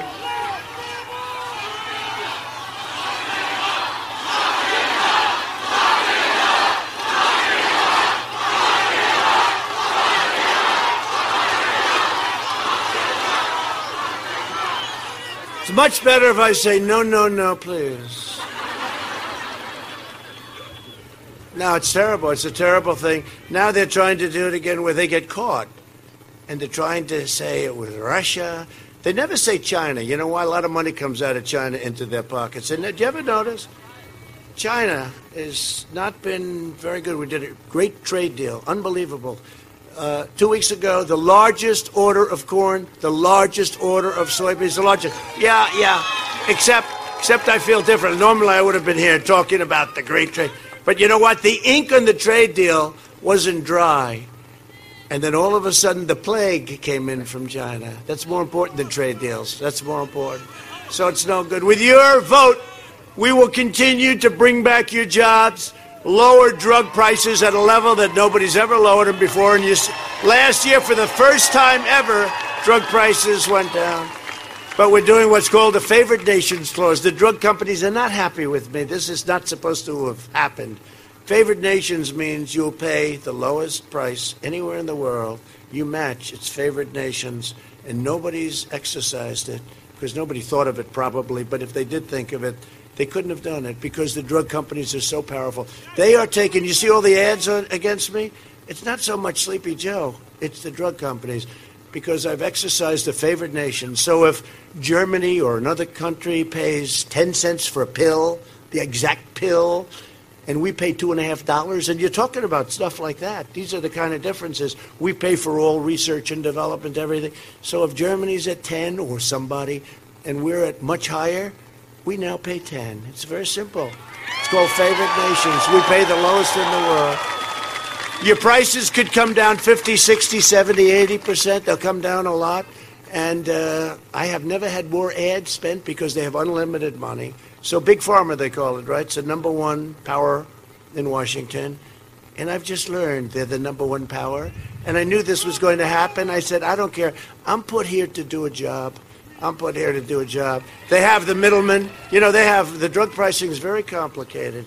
It's very complicated stuff. They have it set so that it's almost impossible to disengage it. And they have middlemen. You know the middlemen? Nobody ever heard. They never say middle women. I've never heard middle women. I want to be nice. I want to say middle women, but I've never heard the term having to do with drug prices. But they have the middleman gets millions, gets more than the drug companies. At least the drug companies make the drugs, right? These people don't do anything. They're very rich. I probably know some of them. I would be not surprised if Hunter Biden was also a middleman. He probably got, on top of everything else, takes in millions and millions, and now we find out that Hunter Biden is a middleman. But these are rich people, and they get all this money for nothing. So I worked a deal where Canada, which buys their drugs for exactly 50%, I'm going to let our governors, your governor, Governor of Florida, other governors buy buy their drugs directly from Canada. Nobody's ever done same drug, exactly the same same lab, same company, same everything. and they're going to buy it for 50% less. And then by that time, the favored nations will kick in and you'll get it for even less. So this has never happened before, but it's happening now. We will support our great police, protect your Second Amendment, defend your borders, and ensure more products are proudly stamped with that beautiful, isn't it a beautiful phrase? You didn't hear for a long time until Trump came along. Made in the USA. Made in the USA. You didn't hear it for a long time, right? Been a long time. You know, when I was young, they used to say "Made in America," "Made in every car," "Made in." Now you don't see it anymore. We're going to see it. Remember, I was saying today, I was in North Carolina, speaking to a great crowd, and I said, "Remember, I, when I first started, I said we're going to say Merry Christmas again." Remember? And remember all the department stores. Many of them are wiped out because of the internet, but these are minor details, right? But all the department stores They'd say Happy New Year and everything but Christmas. They don't want to say Christmas. I said, We're going to say Christmas again. And you know what? They're all saying Christmas again. They're saying Merry Christmas. They're all saying Merry Christmas again. Going to be there pretty soon. And we have a big day. You better get out November 3rd. Big, big, big. Who's voted already? Who's voted? I just voted. I just voted. Get out and vote. No, I tell you, this is the biggest election that I really believe maybe we've ever had because the radical left has gone crazy. And you know what? When we win this one, I think they're going to rest. I really do. I think they're going to say, okay, that's enough. That's enough. she goes, no, they won't. You're probably right. But you know what brings it together? Success. And we're doing a super V. We're going up. You see housing starts and the numbers, the automobile starts. Nobody's ever seen anything like it. The numbers for some things are better than they were pre this plague that came in, the pandemic. I mean, it's amazing. Actually, amazing. We have a super V. You're going to see a number that's going to be announced just prior to the election. GDP. It was just estimated by the Fed to be 35%. I think the highest we've ever had was like 7. Now, who knows if they're right? Maybe they're. I'll take 25 right now. Okay. Problem is, I mentioned 35, so if it's 25, you know what they'll do? It was a terrible, terrible upset for the president. Whatever. If it was 15, I'd be happy. They just estimated. They think it might be 35 percent. It's unheard of. We're coming back because we built. You know why though? Because we built a strong foundation. We had a strong foundation. If we didn't, this country would be some mess. And if a guy like Biden gets in where he wants to raise your taxes quadrupled, and he wants to put all those ridiculous regulations that used to take 20 years to get approval for a highway. Now we got it down to two years, and I'm trying to get it down to one. I think we can. And it might not get built for safety reasons or environmental reasons but we have it down to a very, very short period of time. It used to take, I mean, we have roads 21, 22 years, and then it would get disapproved. They would then raise their hands not to approve it after 20 years. No, no, those days are over. But he would put everything back, and he's going to raise, he's going to raise your taxes like crazy. I've never seen anyone, you know, all my life I've been involved indirectly, usually on the other side, only exclusively. I've never seen raising taxes. I've seen politicians, we will lower your tax. This is the first politician that's ever running saying he's going to quadruple your taxes. What the hell? This is the cra- this is the I'm, this is the craziest thing I've ever seen. I mean, it's I'm looking up. I'm saying, is this really like? Is this serious? First of all, I look at him. I say, is, am I running against this man? I'm running against. I'm running against Sleepy Joe. In prime time, he wasn't good. Now I'm running against him. This is not prime time. Did you think he did well in the debate the other night? The last question was the best, though, right? Because he lied about fracking. He kept lying. He kept going during the primaries. There will be no fracking. There will be no fracking. By the way, you're a big fracking state. You better hope that he did. You've only got about a million. You've only got about a million jobs. More importantly than the jobs is you got the lowest energy prices we've had. How about your two dollar gasoline and less? Two dollars, right? You wouldn't mind if it went to nine, ten dollars, twelve dollars. You couldn't get it. Well, they wouldn't mind because they'd like you to get rid of all your cars. No more airplanes, no more cars, no more cows. You know, cows. I think they took that off the manifesto, right? It was too much. But they would like it. they would like it. No, what we're doing has been incredible. You can't have your tax increase. So I'm cutting taxes. We're doing another big tax cut. That's what brought everything in. Billions and billions of dollars has come into our country because of what we've done. What you're going to do is chase it all out. Goes. I mean, they're, you know, these are people without a lot of heart. They go where they make the deal. We brought it down. We brought the middle income taxes down. Child tax credit, $1,000 a child. He said he wants to get rid of it. Okay? He wants to get rid of it. Why does he want to get rid of it? He.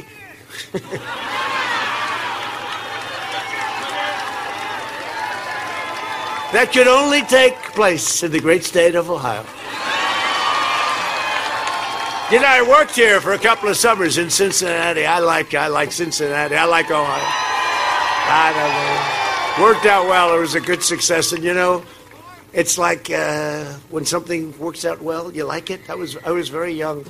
A job in Cincinnati, Swifton Village. Did anybody ever hear Swifton? Swifton. Anyway, and we bought it and we sold it and it worked out nice. And you know, you always have like a good feeling. But I have an even better feeling because of what happened four years ago with Ohio. Even better feeling. And it's going to happen again. But it's the first time I've ever seen a politician say, We will raise your taxes. I'm saying, wait a minute. Let's get it. Did he say, no, seriously, have you ever heard a politician campaigning on, I'm going to raise your taxes? And I'm going to put a lot more regulations, but a lot of people don't know. You know, I think the regulation cuts we did was actually more important, maybe not for everybody, but for the business people, and then they hire and jobs all over the place. You know, we had 160 million people working. We've never been anywhere close to that number. We're going to be back very soon. 11.4 million people hired over the last year, months, which was a record.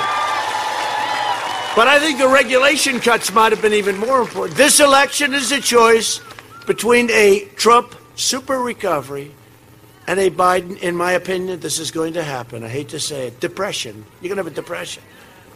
And your 401ks, does anybody have a 401k?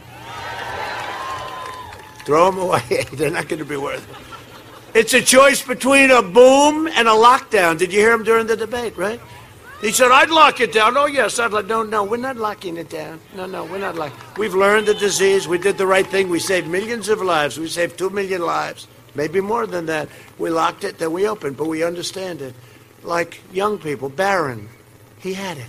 The doctor said, you know, Barron, very, very tall young man, and a great guy, right? But he's young. And the doctor said, sir, Barron has tested positive. I said, that's terrible. Barron didn't even know he was. He said, next day the doctor comes in, Sir, Barron's fine. Because they're young, like these guys over here. They're young because they have strong immune systems, right? They're strong. They have these strong, beautiful immune systems. So it was good. Uh, I happened to test, right? You know why? I couldn't stay in a basement. I'd meet a lot of people. I'm president. I have to get out. I have to get out. No, it's true. I'd have meetings where I'd go back and say, you know, that's got to be dangerous. That's got to be this or that. But the fact is, I had it. It worked out well. Now I'm immune. I could run up and kiss this whole group of people, men and women. Uh, no, and it, it worked out. By the way, 99.9% is good, and then you're immune and all that stuff. You know, I heard you were immune for life. So when I had it, I said, I'm immune to them, to the fake news. And they said, but only for four months. I heard it was for life. With me, it was for four months. If it was anybody else, it'd say for life. It's true. But anyway, no, I had it. First Lady had it, right? And you get better. We got better. They love the First Lady. It's uh, very elegant. Most elegant, most elegant First Lady. No, it's amazing. It's amazing. They uh, they don't treat her very nicely. She's incredible the most elegant woman. And she goes, but that is okay. She loves the people. I mean, it's, it's really amazing. We love her.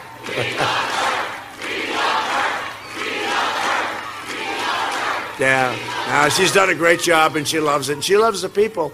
But she had it recovered. I had it recovered. Barron had it, didn't even know he had it. So it's, uh, it's one of those things, but we have to lead your life. So when I would be having meetings with Gold Star families, military, lots of other people, I'd have meetings, right? And I'd go and I'd do the meeting, and sometimes people would come up and they cut close and everything else. Mask, no mask, they get close. And I'd leave some of these meetings say, that could be dangerous, I guess. I don't know, you know. But I have to do my job. As, as I said at the debate, I can't put myself in the basement of the White House for a year and a half. I can't do it till this thing goes away. And it is going away. It's rounding the turn. Do you notice they talk about cases? Always cases, cases, cases. They don't talk about death. Mortality rate down 85% because what we have is so incredible. The job we've done is so incredible. 85%. Think of that, 85%. But they, they do it, and you know what? On November 4th, you're not going to hear the news. The CNN, all they talk about, COVID, COVID, COVID, COVID. If, if a plane goes down with 500 people, they don't talk about it. All they talk because they're trying to scare everybody. You have to lead your life, and you have to get out. You have to be vigilant, be careful, socially distance. Yeah, get too close, put the mask on, put it on you know, lots of different things. But but really, I see what they're doing. It's so. It's just like they try to hide all of this corruption from the Biden family by not putting it. They refuse to write it. And I have to give the New York Post, my hometown paper, the New York Post, the oldest newspaper in the country, the fourth largest, I have to give them credit because they went against the grain and they're willing to expose all of this corruption. And then you see big tech, they won't put it on. And if you put it on, they delete you, they terminate you. Charlie Kirk, break up big tech. Well, they did sue Google. Nothing to do with this, of course, but they did sue Google on Thursday, right? You like it? No, terrible. No, no, but they've exposed themselves because nobody knew it was that serious. They won't put it on. And if you put it on, and if you put something on from the New York, I think they didn't they delete the New York Post? They terminated out the New York Post, right? Can you imagine a newspaper? They won't put it on. People have learned. They don't want anything because if Biden got in, they would own the world. If Biden got in, China would own our country. I mean, China, did you see where the kid was trying to get $10 million a year for introduction purposes? Okay, this was down, this is all down in the paper. They say Russia did it. This is all down in a paper. Now confirmed by the guy that ran the company. He's he's not. Uh, I would say they're not too happy with him. Would you say? I saw him the other day, but it's all right stuff. I mean, what he's saying is right. He couldn't take it anymore. He couldn't stand the corruption. So let's see. But can you imagine when people say, "Don't print it"? In other words, you'll never hear it. But you know, it ended up backfiring because that happened. It's become a much bigger story because you add it all up. It's actually become. If they would have printed it who knows what would have happened? You forget it, something, but it's become a much bigger. Big tech, Section 230, right? Big tech is corrupt. It's corrupt. The media, the fake news is corrupt. And I've been saying it for a long time. Even I didn't know that you were that corrupt, but look at all of them. Even I didn't know that you were that corrupt. In the meantime, in the meantime, you watch the television sets go off. Let's cut, cut this guy off, cut the president off. Can you imagine they're broadcasting this stuff and now they're saying cut him off, but it's okay. I don't mind because I like telling the truth.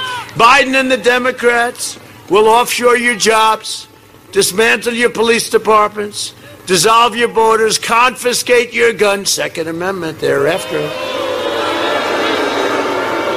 Eliminate your private health care you know, we have 180 million people with private health care. A lot of you have private health care. It's what you dream of. It's great. You negotiate. You have many great companies doing it. They compete. You have great private health care. They want to terminate it. They want to terminate your religious liberty. They want to destroy the suburbs. I have the best thing that ever happened to the suburbs. You know, they were talking about this uh, 60 Minutes. She asked me a question. You saw that I, put, I printed out the whole interview. I said, put it down. But she said to me a question, one of her questions. She said, Why are you begging? Why? Suburban women. You said, Please love me, suburban women. Please. Please love me. Please. I, I beg you, please love me, suburban. No, I didn't say that. What I did is I said, Love me, suburban women, because I've saved the suburbs. I've saved they had a regulation.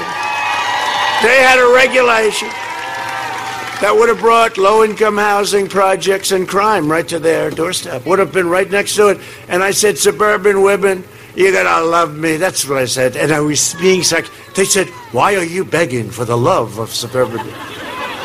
Suburban women are going to love me. You know why? Because they want security, they want safety, and they don't want a regulation that's going to destroy suburbia. That's all. That's all. Because they said he's not doing well with suburban women. I said, what about suburban men? How am I doing? Well, there you're doing okay.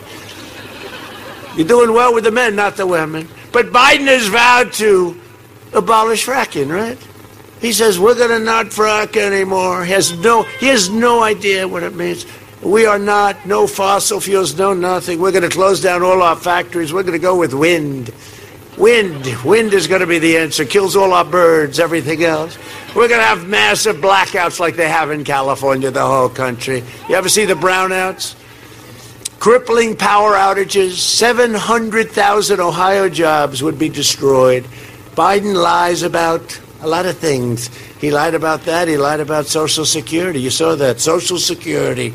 He also won't tell you the truth about decades long quest. He had a decades long quest to renegotiate Social Security and Medicare.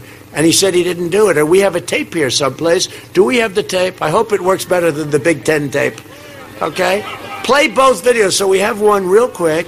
We have. I only do this for you. I to have respond. never said I oppose fracking. You, you said it on I, tape. I did show the tape. Put it on your website. I'll put it on. Put it Would there be any place for fossil fuels, including coal and fracking, in the Biden administration? Turn it up. No, we would, we would we would work it out. We would make sure it's eliminated. What about, say, stopping fracking and stopping Yeah. pipeline Yeah, infrastructure new and, pipeline, and, and, exactly. and No new fracking. You got to transition away from it. Look, you're going to ban fracking all across America right now, right? I would love to. Yeah, I'd love to too. I'd love to make sure we don't can't use any oil or gas. Period. So look in my eyes. I guarantee you, I guarantee you, we're going to end fossil fuel. We are going to get rid of fossil fuels. Okay, so there he said no fracking. Social Yeah, you're right here with me. Yeah, Have you been on the floor of the Senate? You were in the Senate for a few years. yeah. Time and time again, talking about the necessity, with pride, about cutting Social Security, cutting Medicare, cutting veterans programs. No, You never said that. no. When I argued that we should freeze federal spending, I meant Social Security as well.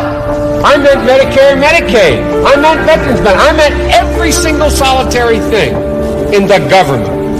Look, here's the deal. You're an honest guy. Why don't you just tell the truth here? We all make mistakes. I, I am telling the truth. And I not only tried it once, I tried it twice, I tried it a third time, and I tried it a fourth time. Joe, let me repeat it again. I want you just to be straight with the American people.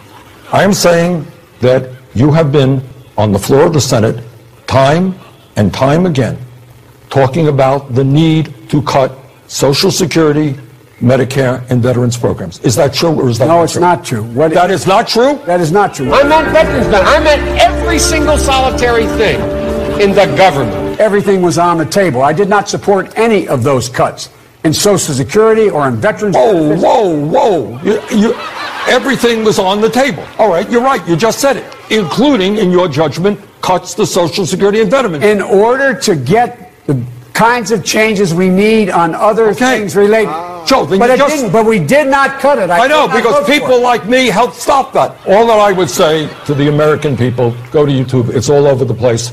Joe said it many, many times. I'm surprised. You know, you can defend it or change your mind on it, but you can't deny the reality.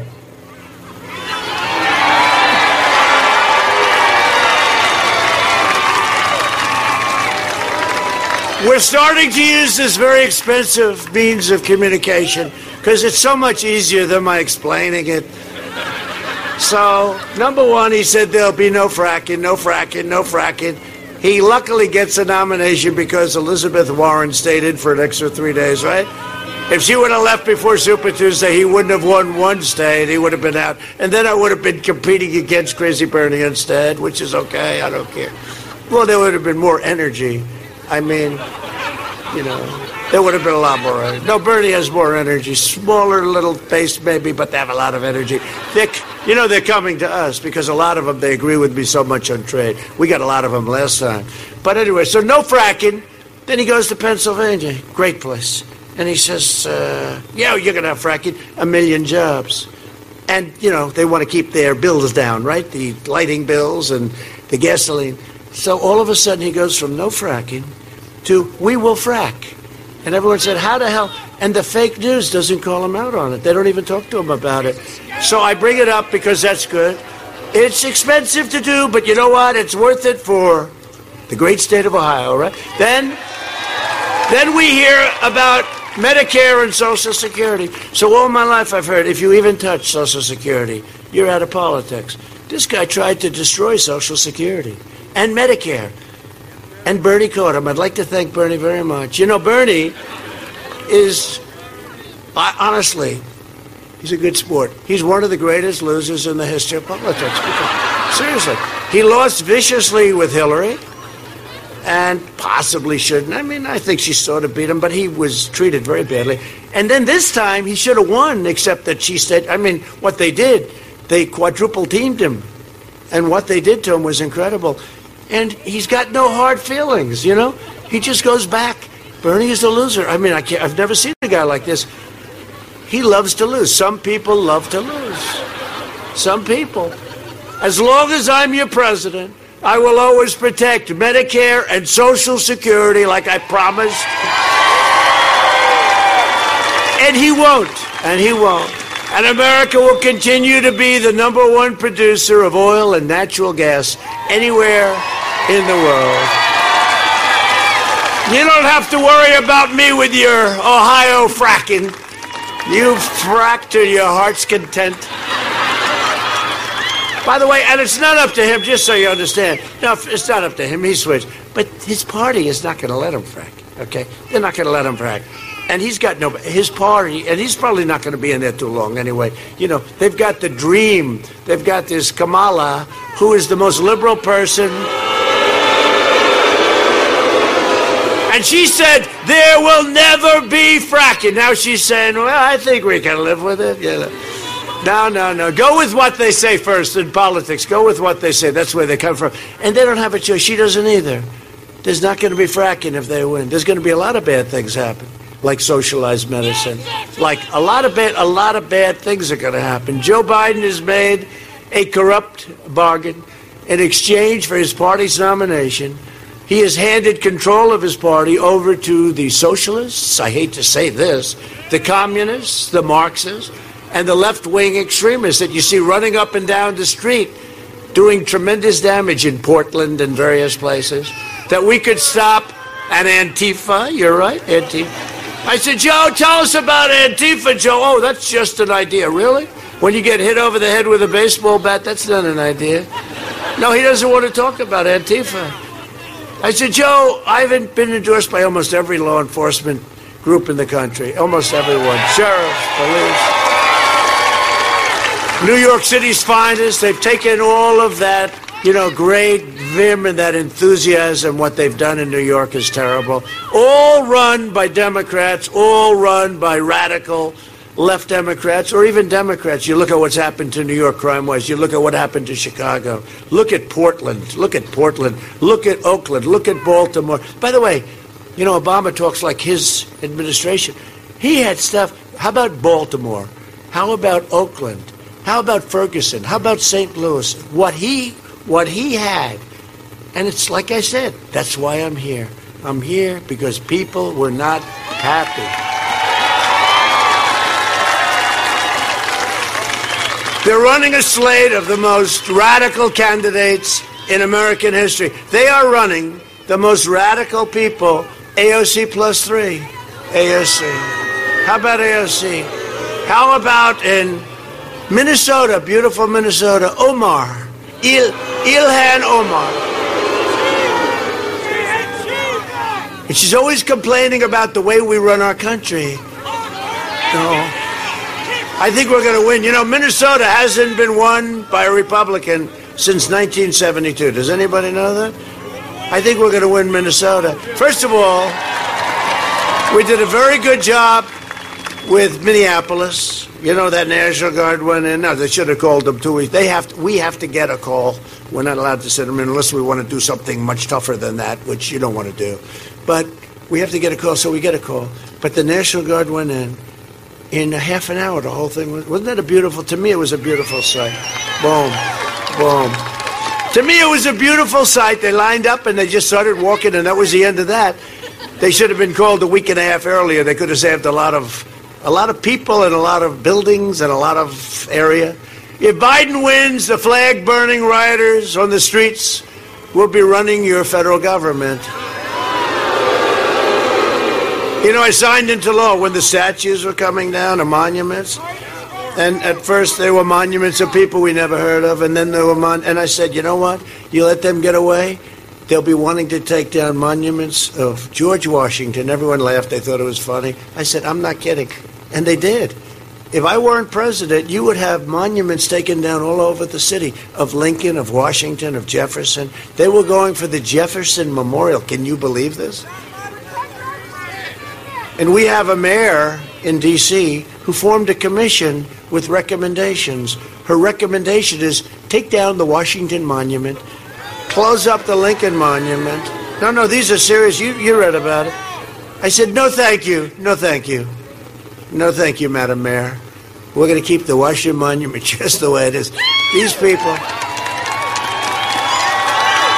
These people are crazy. You know, I went to Mount Rushmore, made a speech. Everybody, I don't know if you saw my speech, but people like my Mount Rushmore. But you know why they liked it? Because it was so beautiful.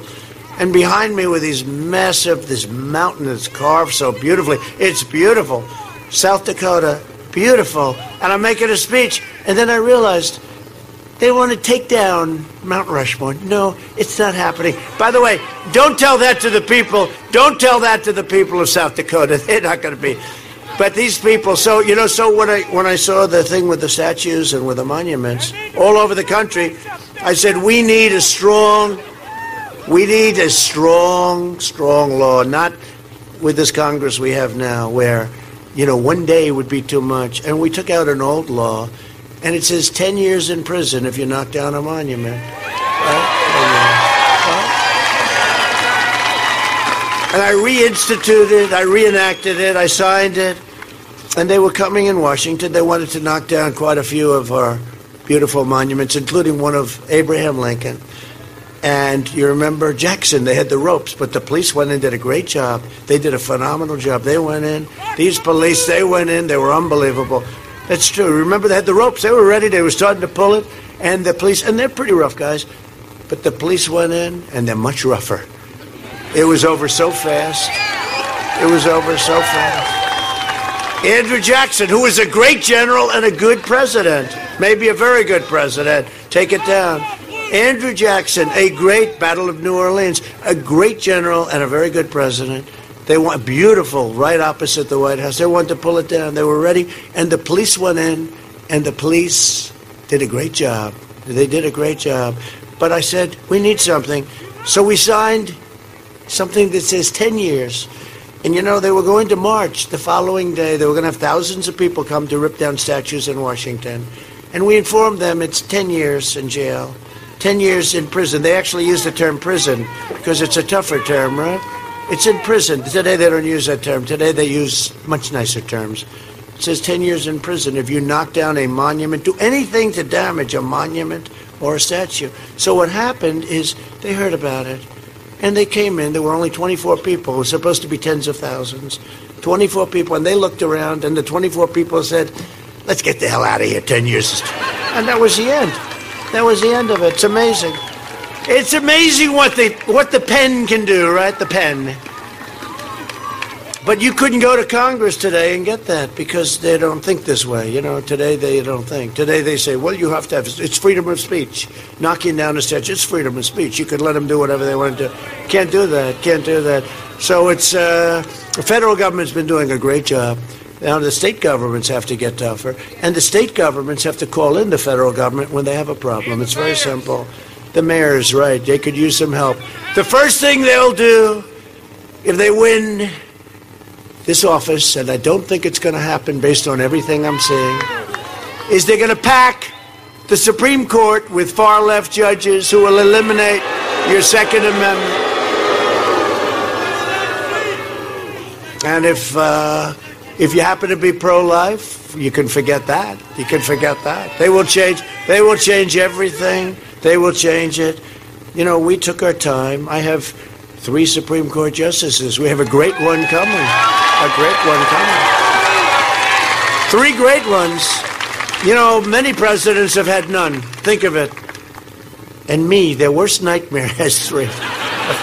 their heads are exploding, you know, the exp- No, but just of equal importance, in my opinion, by the time, by the end of my first term, we'll have 300, give or take a little bit, 300 federal judges, including Court of Appeal.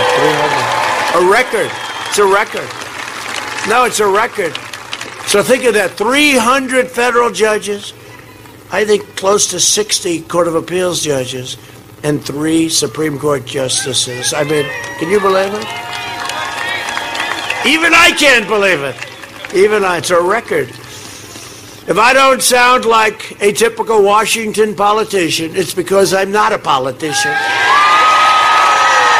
And if I don't always play by the rules of the Washington establishment, it's because I was elected to fight for you, and I am fighting for you harder than any president has ever fought.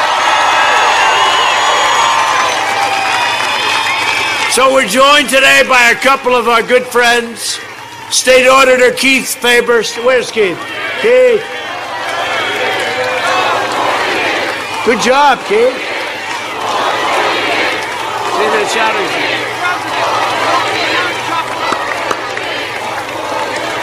Thank you. So Keith has done a great job, and uh, thank you very much, Keith, for being here. We appreciate it. That cheering was for you, Keith, I think. Was that for Keith? State Supreme Court Justices Judy French and Sharon Kennedy. Thank you very much. Congratulations. Thank you. Thank you very much.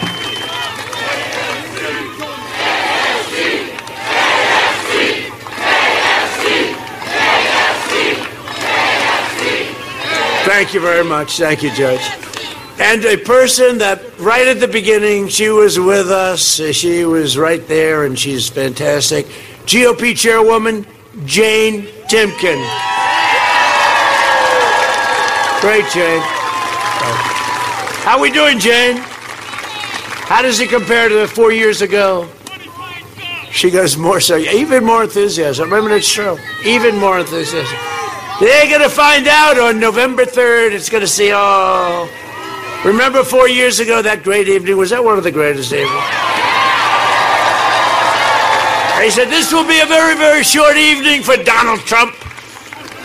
Then they say, Donald Trump has won the state of Florida. Whoa, what's that all about? Donald Trump has won the state of Ohio. What the hell is going on? Donald Trump has won. They had North Carolina. They said, that's their stopgap. That's the one. Donald Trump has just won the state of North Carolina. Huh? And Georgia, South Carolina, and we won. We just swept that whole place. And then we came in with Michigan, hadn't been won in decades and decades. And we came in with Wisconsin, hadn't been won in a long time. And it was like one of the most beautiful evenings, wasn't it? And then they talk about if you lose, will this be a friendly transition? And I said, let me ask you a question. When I won, did they give me a friendly transition? They spied on my campaign. They did all this stuff. That was not a friendly transition, was it, huh? I also want to recognize Pickaway County Commissioner and Ohio State football legend. Oh, Champ Henson. Where the hell is Oh, Whoa, good looking guy. You look like you could play tomorrow, champ. Boy, he's a hell of an athlete. Great. That's great. Champ led the nation in scoring when he played for the great Woody Hayes at Ohio State. Right? Great. It looks good. Handsome guy. Woody Hayes was easy to play for, wasn't he? He was a nice guy. he goes, no, he wasn't. That's okay. He was great, though, wasn't he, huh? He got it. You know what? He got it done, right? He got it done. Great. Nice to see you, champ. Thank you very much. Appreciate it. For decades, our politicians spent trillions of dollars rebuilding foreign nations, right? They would spend money on these foreign nations that didn't give a damn for us, fighting foreign wars and defending foreign borders. But now we are finally protecting our nation we are rebuilding our cities and we are bringing our jobs, our factories, and our troops back home to the USA. Our troops are all coming back. Gotta fight the deep state all the time. No, but our troops are all coming back. Afghanistan, 19 years. Would you say that's enough, right? And we're policemen over there. We're police. We're, we're policemen over there. Under my administration, we built the greatest economy in the history of the world. And now, very simply, we are doing it again. We built it. We had to close it down unbelievably. I, I couldn't believe when they came to my office. And we had to close it down. We did the right thing, We saved all those lives. Now we're reopening it, and we're doing it at a level that nobody's ever seen before. In my first three years, we increased family income. You know, it's called Make America Great Again, right? Like the hat. Make America Great Again. But now I say, Make America great again, again. Make America great again, again. We increased family income over $6,000, more than five times the gains in all eight years. So we did it in three years under the past administration. Think of that, five times more. African American unemployment, Hispanic American unemployment, and Asian American unemployment all reached their lowest levels in the history of our country. All unemployment. I mean, I've seen so many forms of unemployment with a high school diploma, without a high school diploma, an MBA, a college degree, graduating number one at MIT. Everybody was doing better. Women doing unbelievably, unbelievably, breaking every record. But we had to slow it down, close it up, save those lives, understand this horrible virus that was sent to us by China, but sent to the whole world. Sent to the whole world. They stopped it from going into other parts of China, but it came to the U.S. and Europe and all over the world. And we can never forget it. We can never forget it. After the virus hit, We've recovered faster than any major nation on earth. We've recovered faster economically since April. Since April, we created a record 11.4 million jobs. This week, I signed an order to protect the pensions of workers of Delphi Corporation. Do we have any of those workers here? You are so lucky I'm president. There's like two people here. You are so lucky that I'm president. But when General Motors went bankrupt, Biden and Obama threw these workers really to the wolves. Their pensions were totally wiped out. Their families were left in disarray. It was a terrible thing. So, my order is the first step to restoring the pensions and health care benefits promised to workers in Wisconsin, Michigan, and Ohio. And congratulations. And. No, they were treated very unfairly. They were treated, and they were promised all sorts of things, and then, as usual, nothing happened. I will never let anyone rip off our great American worker. We're not going to let them rip it off, and they, they have been doing that for a long time. Joe Biden says, buy American, but he spent 47 years in Washington sending our jobs to foreign countries. And you'll also notice he never says hire American. Did you ever notice that? That's because his plan is to hire foreign workers.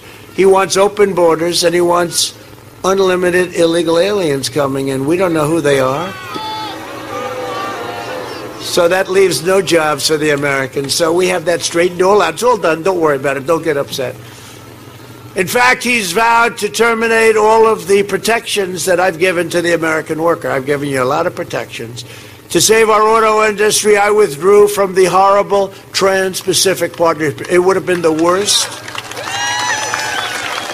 I ended the NAFTA nightmare, one of the worst trade deals, probably the worst trade deal. Everyone said that would be it would be impossible to do and proudly signed the brand new USMCA into law, Mexico, Canada. And by the way, it just kicked in The difference is unbelievable. You know how I know it's good? Because those two countries aren't quite as happy as we are. But NAFTA was a disaster. We lost 60,000 factories, went to different countries. It's terrible. It was terrible. It was a terrible thing to have signed. And everybody said it would be impossible to terminate. I terminated it. And we have the USMCA, which is great, great for us. And it makes it very, very tough. And the wall is almost complete. The wall. He says, build the wall. It's uh, great. Thing. You know, they don't talk, the press doesn't talk about the wall anymore because it's all built. It's going to be very, very soon, it's going to be completed. And it has created such an unbelievable strong border. You have no idea. And Mexico also. Mexico's given us 27,000. Think of that. 27,000 soldiers to protect our border. I said, you have to do it. You have to do it because it's not right. And we don't have people. Remember when I came in? Remember the caravans coming in? They were coming in. Thousands and thousands of people were trying to come in. I said, you can't do it. You don't hear about You don't hear about any of these stories anymore. You don't hear about the wall anymore. You used to hear it used to be wall, wall, wall, because they never thought I'd get it built. You know? Once you're a developer in New York City, this is easy. No, we got it financed. Mexico will be paying for it because we're going to charge a fee at the base. So it's very simple. But they've been great. Mexico's treated us very well. They didn't used to treat us well, but now they treat us well. Joe Biden has vowed that he wants open borders, mass amnesty, and free health care for all illegal immigrants coming in. And that was another tape he had, right? When they said they had like, you know, 16, 17 of these super radical left people running on the Democrat side. Joe's a puppet! That wasn't so bad. I was waiting. I was waiting. I could hear that.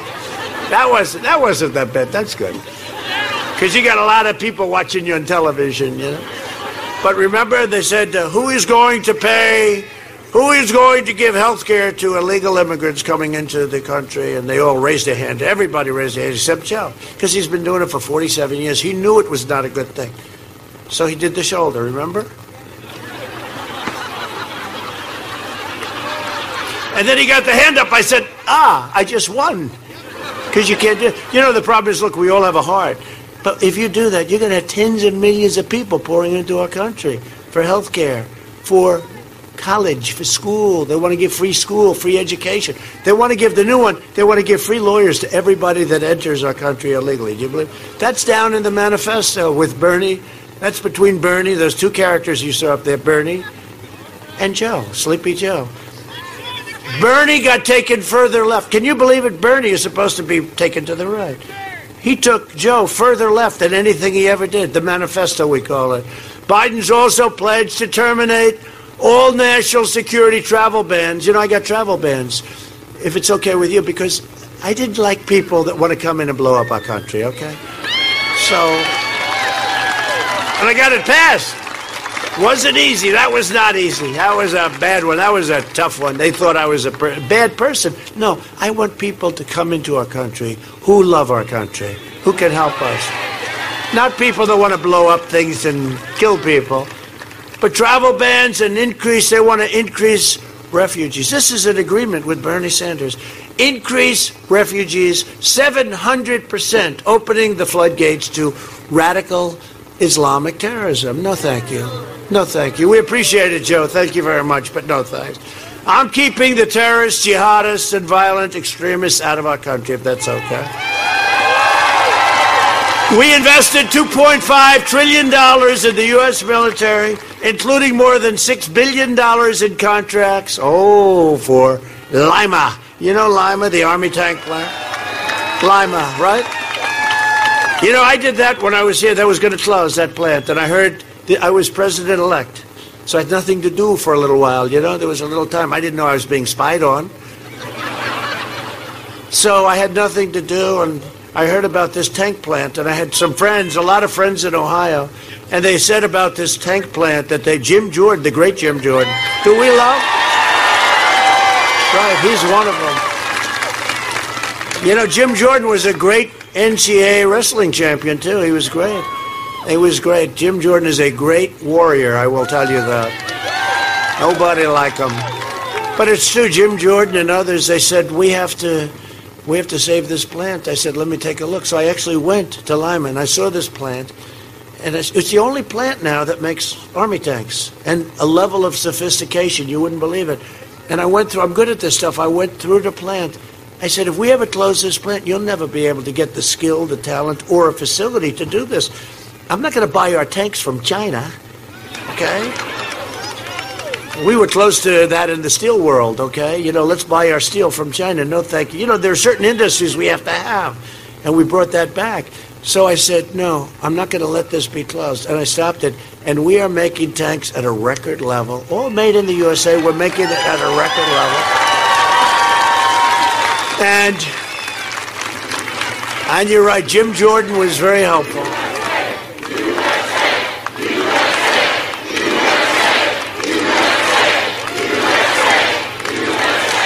You would have never been able to replace that plant, this big, incredible, sprawling place.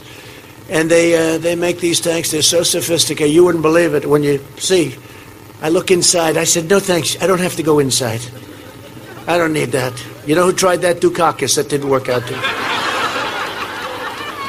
I'm slightly larger than him. I might have had the opposite problem, okay? But he didn't look cool. That was not a good picture with him with the helmet. Does anybody remember? Dukakis. He was up 10. After that picture, he was down 15. He went down 20. No, I don't have to go into the tank, but I did happen to look in and I said, that's like a complex machine. That's incredible what you do. And I said, we can't close this plant. You'll never be able to reproduce this. And uh, we didn't close it. So, you know, it's uh, one of a lot of great decisions I think we've made for our military and for the people, and also for the people of Ohio. And we took over 100% of the ISIS caliphate. You saw that? Syria and Iraq. And for years they were after this bloodthirsty killer, they were after, they could never find him, but we found him. We killed the leader, founder of ISIS, al Baghdadi. We killed him. And then we took out the mass murder of American troops and many other people. Soleimani is dead. I withdrew from the last administration's disastrous Iran nuclear deal, one of the dumbest deals. And I recognized the true capital of Israel and opened the American embassy in Jerusalem. And instead of never ending wars, you see, we just signed yesterday another one, Sudan. So we have Bahrain, Sudan, and the United Arab Emirates, read, really led by a great leader, Mohammed, a great leader. And uh, we're getting peace without blood all over the sand. It's going to happen. We have many other countries that want to come in. Many other countries want to come into that deal. We'll have peace. I did more in 47 months than Sleepy Joe Biden did in 47 years. It's true. A vote for Republicans is a vote for safe communities, great jobs, a limitless future for all Americans. Really, it's a vote for the American dream. That's what it is. We're for the American dream. I'm for the American dream. The Republicans will be with us. And in conclusion, over the next four years, we will make America into the manufacturing superpower of the world. We've already started. We will end our reliance on China once and for all. That's already happening. We will hire more police, increase penalties for assaults on law enforcement, and we will ban deadly sanctuary cities. We will uphold religious liberty, free speech, and the right to keep and bear arms. We will strike down terrorists who threaten our citizens, and we will keep America out of the ridiculous, endless foreign wars, if that's okay. Keep them out. We've created the greatest military in the world. You know, we are the equipment that we bought 2.5 trillion, 2.5. That was much easier to get, frankly, and the Democrats didn't want to give anything.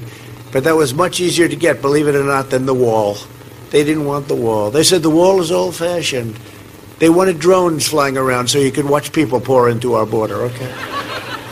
And you know, I've been saying it a lot because it's true. There are two things that will never get obsolete a wall and a wheel, right? I said, the wall?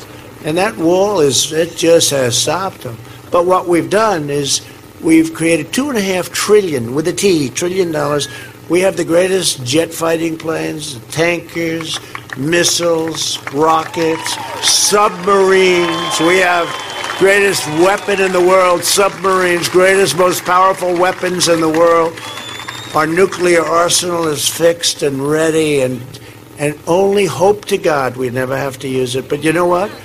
We're much less likely to have to use it because right now we have things, the hypersonic missiles, super, I call them the super duper missiles, they go seven times the speed of a normal quick missile. I mean, these things are amazing. And you know, Russia took things that we had during the Obama administration from our great scientists and engineers, and they built, they have hydrosonic, but we have hydrosonic now that are the fastest in the world. We needed all of this stuff. We have the greatest equipment. We are the envy of the world, whether it's Russia, China, North Korea. We have the greatest equipment. We have the greatest people. We have the greatest warriors. But our warriors needed the equipment. And when I came into office in my first short period of time, one of the world's most overrated generals told me, Sir, we don't have ammunition. I said, That should never be said to another president again. And now we have so much ammunition, we don't know what to do with it. So we have totally rebuilt our military, the finest equipment anywhere in the world, nothing even close. No other country has anything even close. The fake news was saying, You shouldn't be saying that. You're giving confidential information. That's okay, I'll say it. There's nobody. Can you imagine that? They wanted to even call me on that. Maybe they should impeach me for making that statement, okay? And we will ensure peace through strength. We will end surprise medical billing. Require the biggest thing there is price transparency. Remember, I said it. Kicks in on January 1st. It's bigger than health care. Wait till you see what you can do when you have transparency, where you can negotiate with your doctors, your hospitals, etc. Lower drug prices, as I said, favored nations. And even more, we will always protect patients with pre existing conditions. Always. Always. We will stop the radical indoctrination of our students and restore patriotic education to our schools. And we will teach our children to love our country, honor our history, and always respect our great American flag.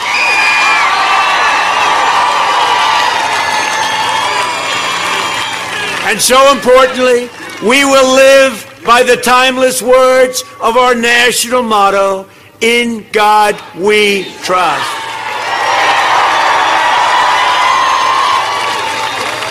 Amen. For years, you had a president who apologized for America. Now you have a president who is standing up for America and standing up for the great people of Ohio. Thank you. You know, Biden used to say that he's made a lot of mistakes because he was never sure where the hell he was, right? So let's say, like that line, sort of like maybe a lesser version of it and standing up for the great people of uh, Florida. Said, no, there are no palm trees. No, he did that about seven times, right? You know, once you do that, walk off the stage, no matter how good a speech you give, it's no good. You just walk off the stage, standing up for the great people of Idaho. He had Iowa and Idaho, and he couldn't figure it out. This is not what we need. For the last four years, you have seen me fight for you, and now I am relying on you to deliver another historic victory for our country. Go through Ohio. Vote early. Bring your friends, your families, your neighbors, your co-workers. Get your boss to go. I don't care. But you have to get out and vote. Everybody has to get out and vote.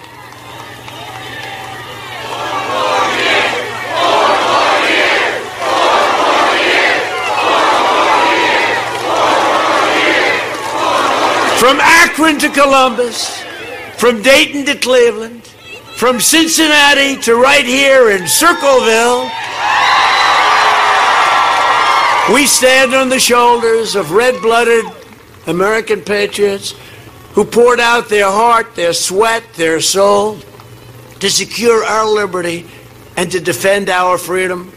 We inherit the legacy of American heroes who crossed the oceans, blazed the trails, settled the continent, tamed the wilderness, laid down the railroads, dug out the Panama Canal, raised up the great skyscrapers, won two world wars, defeated fascism and communism, and made America the single greatest nation in the history of the world, and the best is yet to come. Best is yet to come. Proud citizens like you help build this country, and together we are taking back our country. We are returning power to you, the American people. That's what this has all been about. With your help, your devotion, and your drive, we are going to keep on working, we are going to keep on fighting, and we are going to keep on winning, winning, winning. We are one movement, one people, one family, and one glorious nation under God. And together with the incredible people of Ohio, we have made America powerful again, military. We have made America wealthy again, stock market. We have made America strong again. We have made America proud again. We have made America safe again.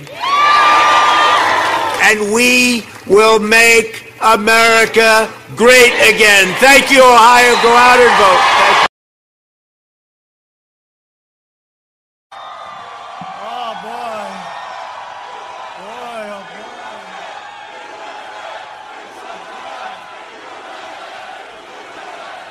Uh, thank you very much. And hello, Wisconsin. Thank you very much. What a great place. What a great place. What a place. We had such luck here four years ago. And I have a feeling we're gonna win, we will win by even more. I think. I really believe that. We're going to win by even more. Uh, we had a good time here, but I've been doing a good job for you. You're building all those ships and all that other stuff I gave you. All of that military equipment. Ten days from now, we are going to win this state, and we are going to win four more great years in the White House.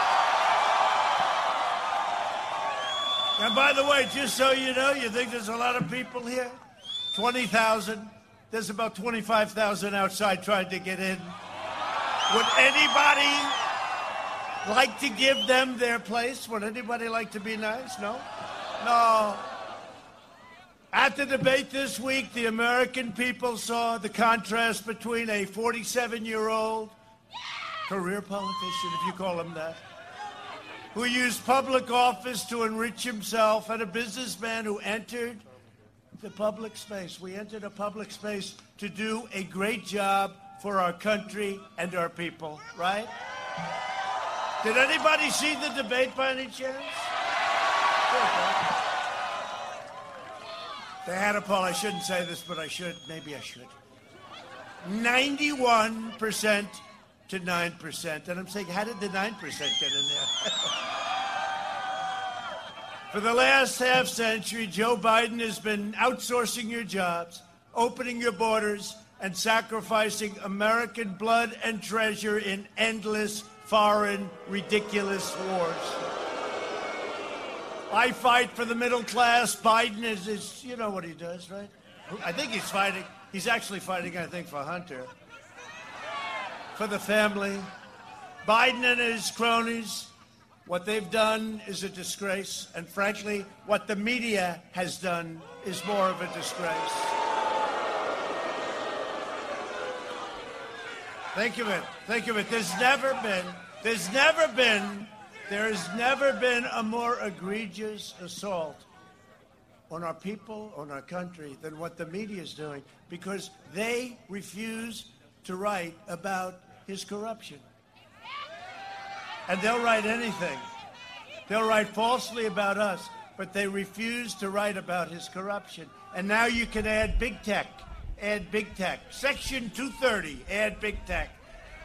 In 2016, Wisconsin voted to fire this depraved political establishment, and you elected an outsider as your president who is finally putting America first.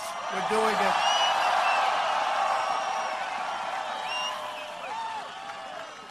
I had a much easier life than this, I'll be honest with you.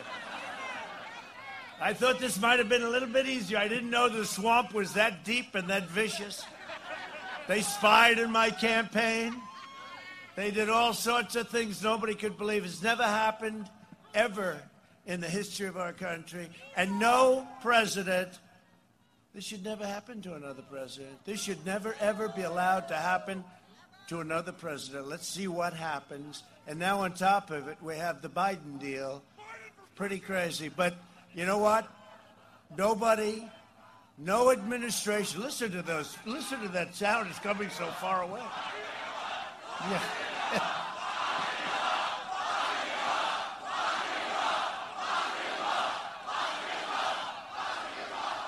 This should never happen to another president again. Should never happen. They spied on our campaign long before I won. We won.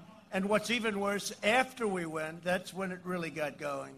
A bunch of really crooked, bad people. But you know what? That's draining the swamp one by one, one by one, one by one. But you never told me it was going to be like this. You work hard, you raise your families, you follow our laws, you support your church, you serve your community, and you give your love and loyalty to this country.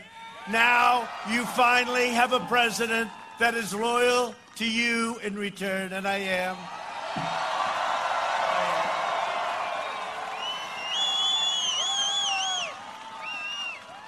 And by the way, uh, there's some interesting things happening. Look at them back there. Look at all those cameras. They're raring.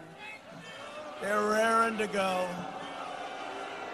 Look at all those lights. Uh, they're very nervous when I'm talking because, you know, that red light's on, and then they say, get ready to turn it off just in case. Get ready to turn it off. No, but they're uh, seeing things that are happening. Florida's looking great, you know? They're saying, what's going on in Florida? They're saying, what's going on in North Carolina? It's looking great. Looking fantastic, right? It's looking great. What's going on in your Pennsylvania's looking great. Pennsylvania. We're a little worried about Philadelphia because a lot of bad things happen in Philadelphia over the years, you know. We got to watch Philadelphia. I love Philadelphia. I went to school in Philadelphia, but we got to watch it. There's a lot of things going on in Philadelphia. They're watching. They're all watching. And uh, Iowa is looking fantastic, right? Farmers. Nebraska looking great. No, the whole farm, the farmers are looking good. We did a lot for the farmers. $28 billion to the farmers from China, directly from China. Thank you very much. Thank you, China. No, it's looking good. Michigan today, right? You saw that? The poll, two points up in Michigan. Two points up. And a place called Wisconsin. You ever hear of Wisconsin? Up, way up. It's looking good. So let's see what happens, but they're getting a little nervous back there, the fake news. They don't like this. They said this wasn't supposed to happen. This is going even faster than it did four years ago. Remember that? Remember that great evening? Remember the great? Remember the great? We started with you very early. They announced you very early, right? They announced Wisconsin very early. But they had Florida. Florida has gone to Donald Trump, and they're going, oh my, what happened? Remember, we are supposed to lose Florida by a lot. Florida has gone to Donald Trump easily, actually, right? Remember Ohio? I just left Ohio. By the way, we got you your football. Congratulations today. Got Ohio, they had congratulations too. Ohio State did great. You did great. I wouldn't want to come to one of these two places if you lost the game. Just so you know, I got ten, I got the Big Ten back. I also got the Pac-12 back. And you know how that happened, right? Sleepy Joe Biden, when he heard they canceled the season, the Big Ten, I was working on China and other things, so if you don't mind, I didn't know too much about it. But they put out an ad or something that I was responsible for canceling Big Ten football. Me. I said, what the hell do I have to do with it? So I said, tell me about Big Ten. They said, sir, I have a very good guy. Tim, where's Tim? Is he around here someplace? Tim Pataki. Where's Tim? Where's Tim? He did a hell of a job. Anyway, I give I bring these young geniuses out. I said, Tim, we got to get it back. But anyway, so what happens? They said me. I said, what do I have to do with it? I said, what happened? Big Ten. It was canceled for the season. I said, why? These are young, strong guys like Barron Trump.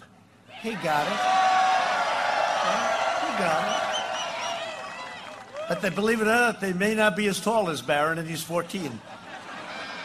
But these are young, strong people. And, you know, Barron, they tested positive. And I said, oh, that's terrible. Barron, how you doing? He said, I don't, I think I'm fine. I never, what's wrong? About 15 minutes later, I said, Doc, how's he doing? He's gone. He's perfect.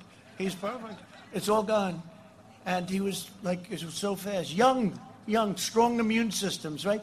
Go back to school. Let's go back to school. Go back to school. No, it's true. He tested positive, and then 15 minutes later, approximately, I said, How's he doing, Doc? He's fine. He's perfect. But that's what happens. First lady had it. She's doing well. I had it. Here I am. Here I am. Here I am in Wisconsin. Got to get back. You got to. We got to bring our country. Wisconsin, Pennsylvania. What do they have in common, right? North Carolina, Democrat governors who want to keep watch watch on November fourth. On November 4th, they'll all announce you're open for business. We're open. And you notice they always go cases, cases. You know why cases? Because we do more testing than anybody. So Barron is a it's a case. He's young guy. Barron is a case. 99.9. You know that, right? 99.9. Barron's a case, and it's crazy. And you turn on and you say, cases have jumped. Cases, because we do. Now, if we did half the testing, we'd have half the cases. If we cut that in half, we'd have another half cut. We have the greatest testing in the world. The bad news is the fake news uses it as a means. They talk about that. Mortality down, mortality rate down 85% because what we've done is incredible. What our doctors have done is incredible. Is incredible. And so I got it. They said, uh, Sir, uh, excuse me, sir, you've just tested positive. I said, Tested positive for what? The hell do I have? They said, You've tested positive, sir. COVID. They said, You mean the China plague? Because that's where it comes from. And I didn't feel so great. I didn't feel so great. And I told the story two times in the last three days. I've done a number of these, you know. You know why? Because we can't take any chances. We have to win. Some people said, How the hell do you do this? But there's a lot of love here. You know, it's easier when there's love, you can do it. If there wasn't, no, there's a lot of love. It's true. When there's love, right? Rick, is that Rick? I think, right? Yeah, my Rick. Can hardly see you. Thank you. No, I don't mind doing it. People have said, how do you, how do, you do this? How do you do this? Because, you know, I'll do, I'm going to go actually in the last two or three days, I'm going to five of these. And then after it's over, I'm going to go back home. And if you don't mind, I'm going to sleep for a little while. Is that okay? Right? If you don't mind. But no, the one thing I learned, said it, when you're the president of the United States, there's no shortage of doctors. And so I'm not feeling good, and I'm in this bed, and I'm uh, I felt I haven't felt bad in a long time, but I didn't feel good, and I just tested positive. So I'm surrounded by 12 doctors, 12, exactly 12, the best in the world. Johns Hopkins University, right? Johns Hopkins, great, great, brilliant place. uh, Walter Reed Medical Center, the greatest place. I'm telling you, these doctors, they're great. But they, I had so many doctors, and each one of them studied different parts of the body. And I had a moment where almost every one of them was touching me simultaneously, and I, I didn't like it. I didn't like it. And anyway, I said, Doc, I want to get out of here. I got a campaign. I'm in the midst of a campaign against Sleepy Joe. I can. Can you imagine? Lo- can you imagine losing to this guy? I can't do it. I said, I got to get going here. They said, Sir, this is serious. I'm sorry. You'll have to just take it easy for a little while. I can't. Anyway, they gave me a thing called Regeneron, right? And we're making it available to anybody that needs it as soon as we can. We're doing an emergency use. And so what happened? They gave me Regeneron, and I wake up the next morning and I felt like Superman. I ripped my shirt off. I want to go back. I want to go. We got to go and beat China, and we got to beat everybody. We got to beat everybody. No, it's true. I felt like Superman. I mean, it's amazing. They do a great job. They're just great people. But we got to get our country back to work. We got to get your your place open. It's got to open. Your state has to open. Pennsylvania, North Carolina, Michigan. The only one that has freedom in Michigan is the governor's husband. Right? He's allowed to go voting. He's allowed to do whatever he wants. Everybody else. But you know, we won that big case. The Supreme Court of Michigan found it unconstitutional what she was doing. She was locking everybody up. And it's opening, and I think that's one of the reasons that I'm doing so well in Michigan because we're fighting her and we're fighting it. And the bottom line, we have to be vigilant, we have to be careful, we have to be everything, but we also have to get our lives back. We have to take our country back. It's going away, it's rounding the turn. You know, the vaccines are coming, right? And they're going to be really great. And the therapeutics are amazing. And maybe cures, I don't know, they call them therapeutics, but maybe cure. This stuff I took, either I got better myself or it was one hell of a medicine, I'll tell you. And I don't care which it was, but here I am, and we got back very quickly.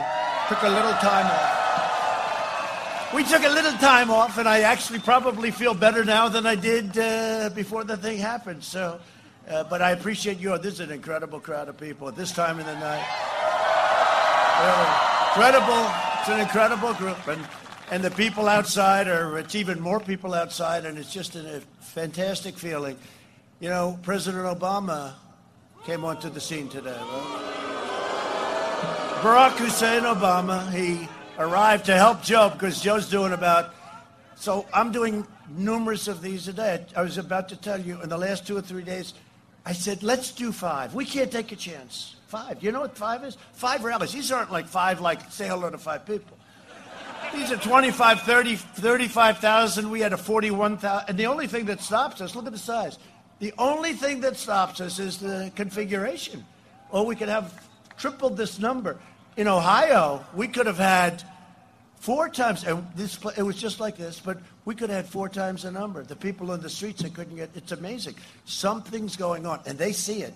Something's going on. They see it.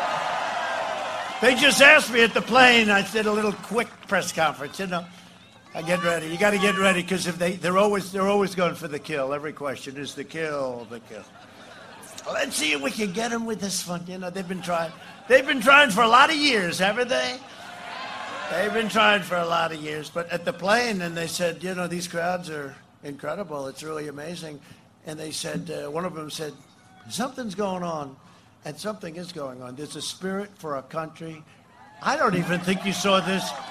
I mean, I know for a fact you didn't see this four years ago because as good as four years ago, that was incredible, the best ever. The best ever. This is much better. This is stronger. This is stronger. This is stronger than it ever was. There has never been anything like it. There's never been anything like it. I was going to say. So Barack Hussein Obama showed up to help to help Sleepy Joe. Because Sleepy Joe's only capable of doing one or two of these every three or four days, right? And he never leaves Delaware. I like Delaware very much. But he never leaves. It's uh, Joe Biden. I said, where's he going to be? Where? He's going to be in Delaware, about two minutes from his house, two minutes from the basement. So anyway, so I get a call and they say, "Sir, I have a little bad news. What? Barack Hussein Obama has come in and he's going to start campaigning for for Sleepy Joe." I said, "I said, let me ask you this. Look, he's coming in. He's coming in, but first of all, he didn't endorse him. You know, he's vice president, wouldn't endorse him. And then after he won, he wouldn't endorse him. You know, it took him like a long time, right? You know why? Because Obama was in shock that this guy won." He was in shock. It took him about two months to figure out what the hell happened. He said, I can't believe it. First, he said, Joe, you don't have to do this. Remember the famous? Joe, Joe, don't do it. You don't have to do this. You don't have to run. Please, Joe, don't do it. And don't forget, this is his second or third attempt. And when he was at prime time, which was never very good, because any senator will tell you that his prime was not good. But in prime time, he got 1%. We used to call him 1% Joe. And now that it's 50%, he's at 50%. And at 50%, he wins. You explain. Is politics crazy or what? And you know, on the debate, that last question about oil, right? And I was very proud of myself because I went a whole thing and I was very nice. I got credit for being nice. No, I. I got a lot of credit. Right? Right, Rick? Got a lot of credit. Because, you know, the first time I was more aggressive, which I happen to like better because you got to get it over with. You don't get it done. But you know who liked my performance the first time better? The Hispanics. And I'm doing great with Hispanics. 78%. They love the first. They want that strong. They're tough, smart. But, you know, so we go through the whole thing, and he made a little couple of mistakes, but he, it wasn't bad. And then the last question happened. I said, Are you looking to get off oil? He said, Yes, uh, we have to do that. I said, Oh, you do? This is. This is a big moment. And I said, I hope you're watching Texas and Pennsylvania. And, and by the way, you don't have to worry about it quite as much. But you know what you do? You want to keep your gasoline down. You want to keep your heating bills down, right? But Ohio was watching too because they do a lot of fracking and then I played a clip that some of you saw. I don't know, we'll have it up today, but I think it might be too cold to put it up if you want it on the show. But basically, he said all the way along, right? He talked about fracking. All the way along, we will not frack under any circumstance, right? I mean, you couldn't be. I said he's really against. Basically, he's against oil. You know, in Texas, he's against oil, guns, and God. And then the fake news said, they're doing very well in Texas. It's even. I don't think it's even. You know, I speak to the governor. This governor said it's not even. It's not even close. But how do you, how can you be against oil, right? Gun, Second Amendment, and God? That's not a good. That doesn't work here either, by the way, does it? Uh, so anyway, so uh, he said he's against fracking, and then he gets the nomination because Elizabeth Pocahontas swore a super liberal decided that she hated Bernie and she wanted to destroy Bernie. Poor Bernie. This guy. He should get the award for sportsmanship. No, it happened twice, right? And he always takes it so well, you know. He's he doesn't mind losing. He doesn't mind losing. He's a good sport. But it happened to him. She would because had she gotten out before Super Tuesday, she took votes away from him. He would have won every single state and instead of Sleepy Joe, we would have gone against Crazy Bernie. Crazy Bernie. But Bernie did us a lot of favors on Social Security. You saw that, where he, he revealed that Joe wanted to break up Social Security. You can't do that and be a politician. A lot of politicians are now lying by the wayside, having wanted to break, you know, really wanted to break up Social Security. That's it. And Medicare. And so we had that clip, and I played that, and we'll play it the next time I'm in Wisconsin. But this is going to be, in my opinion, the most important election in the history of our country. I really believe that. Because our country will never be a socialist nation. It will never be a socialist country. And that's where they want to take you. With your vote, we will continue to bring back your jobs lower drug prices.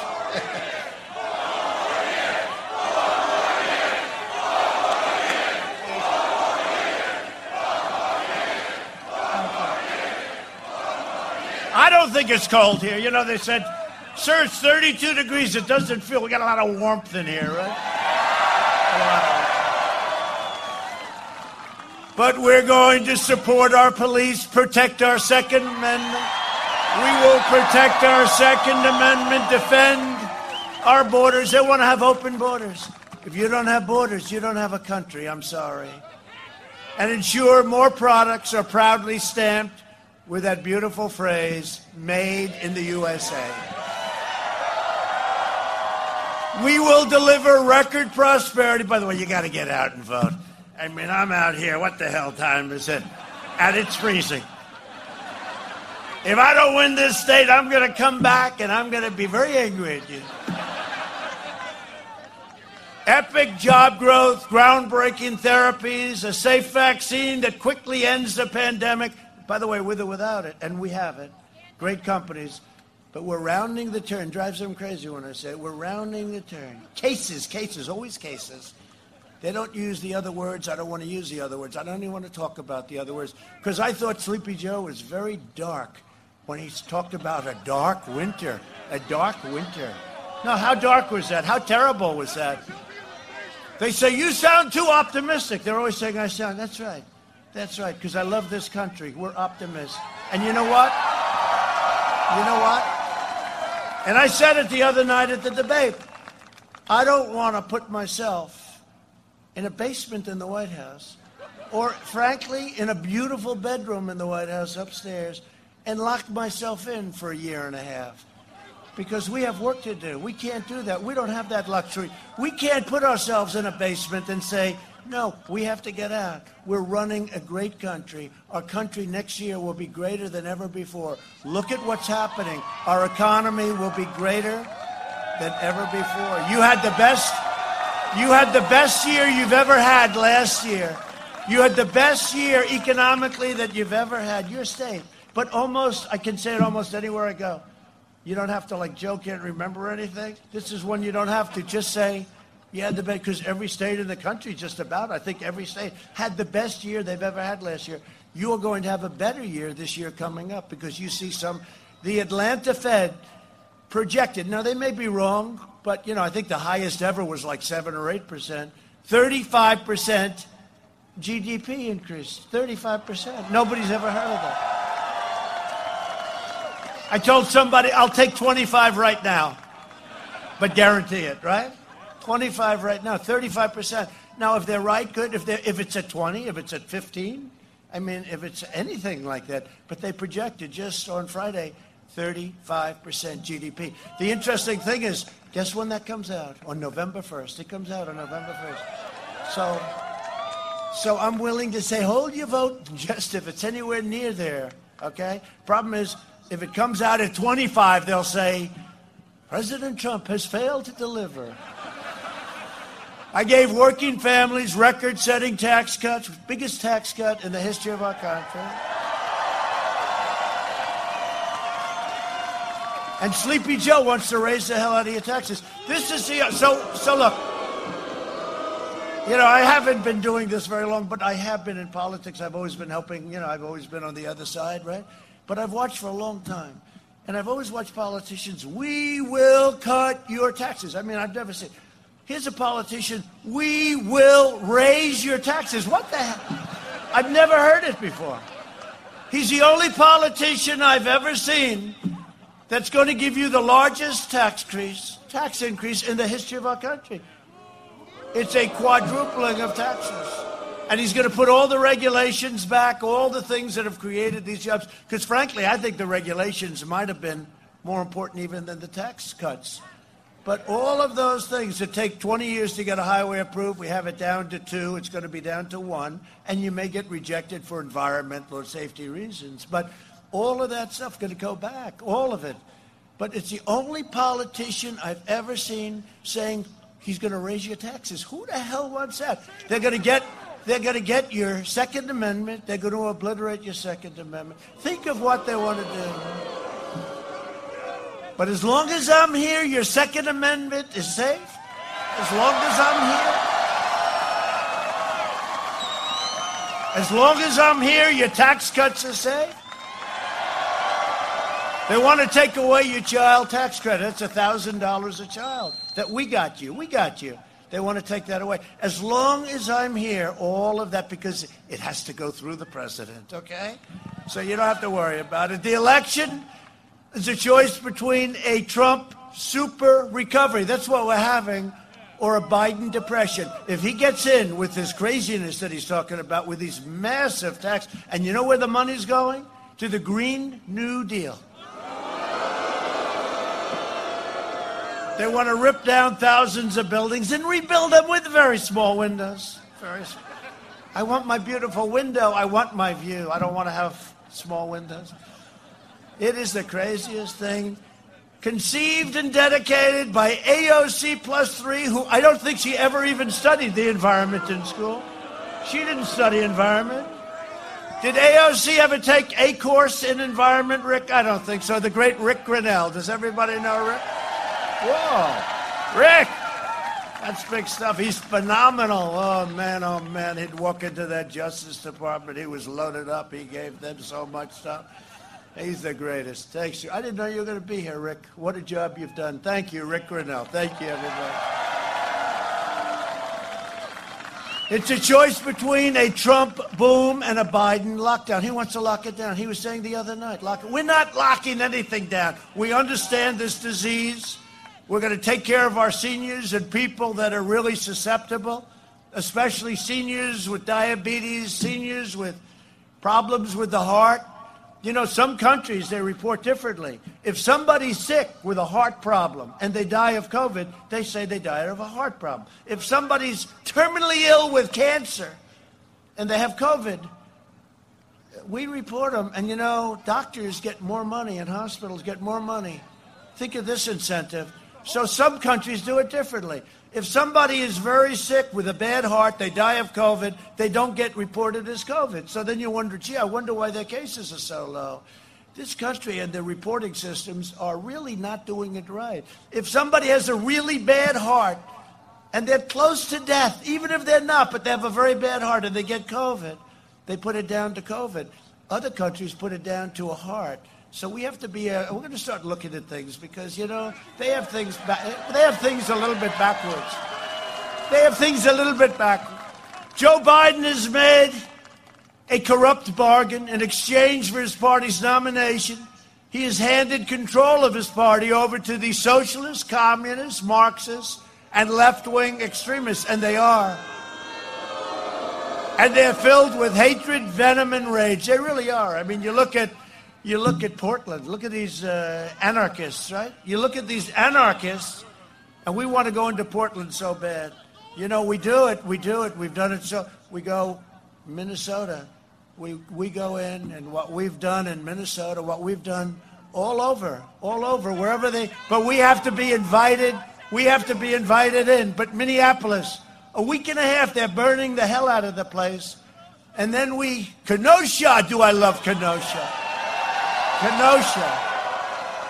I got the endorsement of the sheriff. I don't know if the sheriff's here. Where's the sheriff? Is he here? Where is the sheriff? I love that sheriff.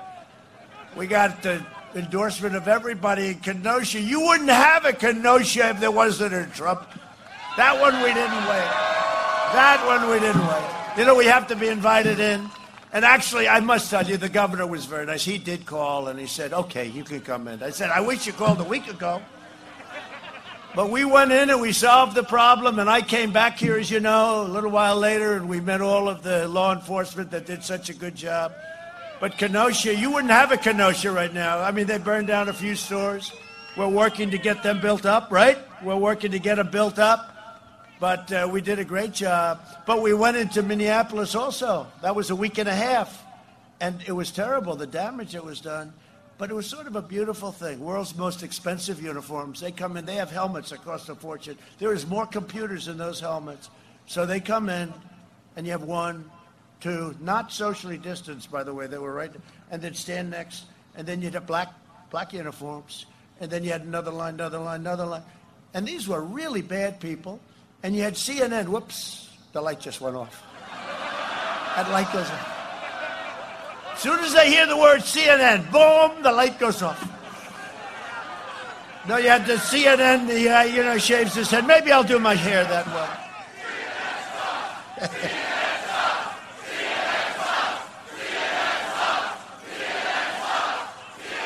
Oh, you have CNN and the guy, what's, I don't know who he is. It, it, Ali Velshi, right? Velshi. I hate to give him the publicity, but who the hell cares, right? And he's going, he's in, right? He's in Minneapolis. And I'm reporting from Minneapolis where it's a very peaceful demonstration. And you look behind him, right? The entire city is burning out. It looked like Berlin at its worst day. The entire city, and he's talking about this is a peaceful, and then he got hit on the knee by a canister of tear gas, right? And he went down. He's down. And honestly, I felt very badly that he was down, okay? I felt very badly that he was down, but he got hit by, I think, either pepper spray or a canister of tear gas. He went down. I've never seen anyone go down so fast. Anyway, then these guys, they lined up. They came in, they lined up, lined up, four lines, very tight, boom, beautiful looking people, and then they just walked. That was the end of it. It ended, right? That was the end of it. The only thing easier would be Portland. Those are anarchists. You know, those are real anarchists, and they would be so easy. They've been burning down that city for 15 years. Portland. It would be so easy. If Biden wins, the flag burning rioters on the streets will be running your federal government. You know, I signed a law. You knock down a statue, you knock down a monument, you go to jail for 10 years. Took an old law. It's amazing what that did. You know, did you notice it all stopped? You know, they were coming in all over the country. They're knocking down statues. They're knocking down statues. Then it goes, uh, Abe Lincoln. I said, what did Lincoln do wrong? right? Lincoln, George Washington. They want to take down the Washington Monument. I said, no, thank you. I think we'll keep it. Now, these people, they got a lot of problems. This election day, the people of Wisconsin must stop these anti American radicals by giving Joe Biden a thundering defeat at the ballot box. Now, it's not Biden. Just so you, it, look, it's not Biden. You know that. It's the people that totally control him. He's not going to be there long. They love their vice president. She's the only one that's considered much further left than Crazy Bernie, okay? He's got somebody. You know, she was so nasty and so horrible to him. And I said, he'll never pick her because what she said about him was so terrible. Everything she said was terrible and then he picked her, and I just don't know what's going on with that party. That party's a mess. But their numbers are dropping like a rock. And mine are going up, but I don't know which is more important, mine going up or theirs dropping. I don't know, but they're dropping. But they were saying, I was saying before, they were saying, uh, do you have any comments as to what's going on with the numbers? I said, I told you this was going to happen. You don't remember four years ago? This is just going to be a bigger version. We're going to win by a lot more. We'll win by a lot more. Biden is constantly lies, and he said he won't defund the police. He's going to leave the police alone. He also won't tell you the truth about his decades long quest to cut Social Security and Medicare. But we have tapes one on the police and one on Social Security and Medicare. Please play the video. See what I do for you? I get video. Believe there is systemic racism in law enforcement? Absolutely. Joe Biden staffers, they gave money to a fund to help bail out accused criminals. Kamala Harris was working to help the instigators, the criminals, get out of jail. Everyone beware, because they're not going to stop the only person who defended the police is Trump. I have had overwhelming support from police my whole career up until this year. We can reduce the responsibilities assigned to the police and redirect some of the funding for police. Do we agree that we can redirect some of the funding? Yes, absolutely. Let me ask you a question, Joe. Yeah. You're right here with me. Yeah. Have you been on the floor of the Senate? You were in the Senate for a few years. Yeah.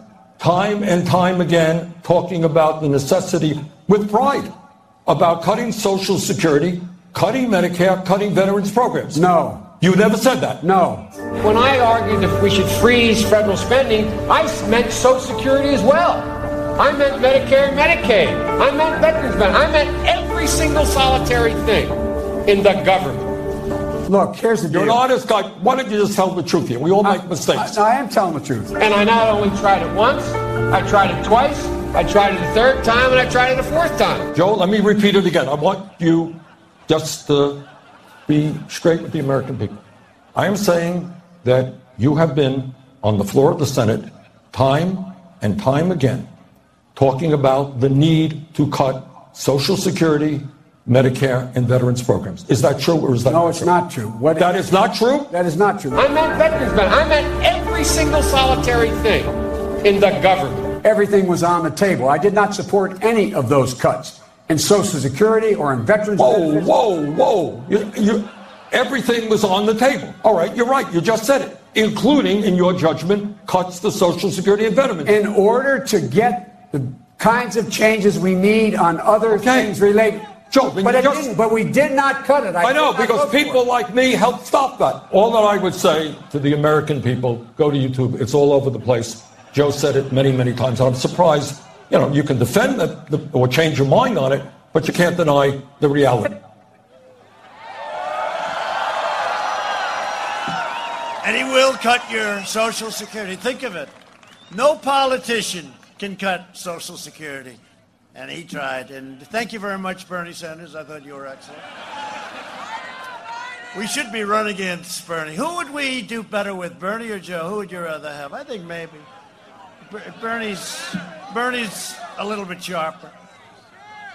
As long as I'm president, I will always protect Medicare and Social Security, and I will always stand with the heroes of law enforcement. And no one is hurt more by Democrats than the war on police, than the African Americans. They're hurt more than anybody. They're hurt more than anybody. And that's one of the great things about the debate the other night. It really showed what was happening with minority communities, with Hispanic. It was incredible. Some of the answers he gave were so bad. In just four Democrat run cities, over 1,000 African Americans were murdered last year. Think of it. Joe Biden and the radical left totally ignore these victims. I never will. I never will.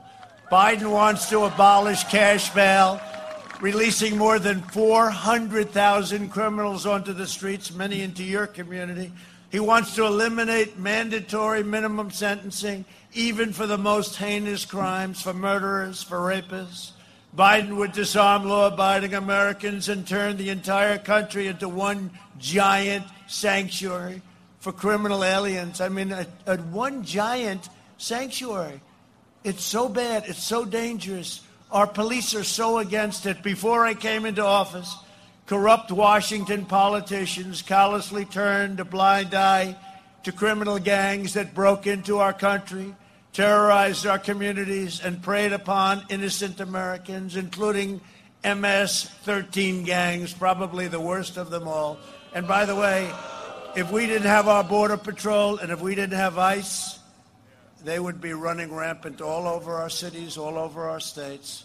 We have removed thousands and thousands of MS 13 and brought them the hell out of our country back to work. Thousands. And working for ICE, these, uh, you know, ICE is, uh, they're heroes. They really are. And they're tough as hell, but they love our country. And I mean, I see some of my friends up here, they're tough too. You don't want the job.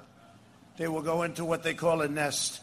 And all of a sudden, you see fists flying, you see everything going, and then the guys walk out and they bring them out. Sometimes they can't bring them out. They're so dangerous, we don't want to take a chance they come back. So we end up putting them in jail for a long time, and it's not a good situation because we have to pay a fortune for it. But we can't bring them back because we don't trust the places we're bringing them. Today, we're tremendously honored to be joined by more than 300 brave men and women of law enforcement.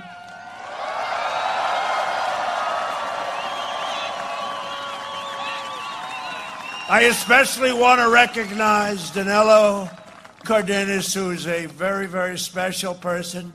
He's a national Latino police officers, officers Milwaukee chapter, a fantastic man. Pat Yoes of the Fraternal Order of Police. and Sage Hill of the National Troopers Coalition. I have the endorsement, these groups, and almost every group all over the country. New York City's finest endorsed me. First time they've ever endorsed a presidential candidate. New York City's finest. And all they want to do is do their job. They want to do their job, but they don't want to do their job and lose their pensions, lose their families, lose their life. Chicago police endorsed me. Florida, Texas, Oklahoma, every place. I asked Joe in one of the debates, the first one, I said, Joe, just name one law enforcement group that's endorsing you. He couldn't do it. Then I said, Joe, say the words law and order. Just say the words. He couldn't do it, right? Couldn't do it. No, I don't want to do that. No, really? You don't want to do that? No. And we're saving the suburbs. You know, they say President Trump may not be doing well with suburban women. I said, I think I'm doing very well.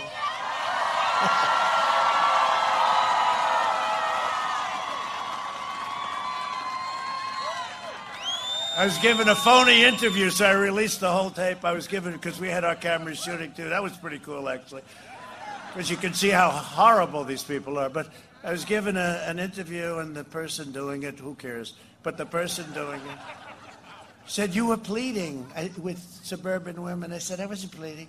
No, you were saying please, please like me. No, I said this. I said suburban women, you should love me for what I'm doing because I'm saving the suburbs. I'm saving the suburbs.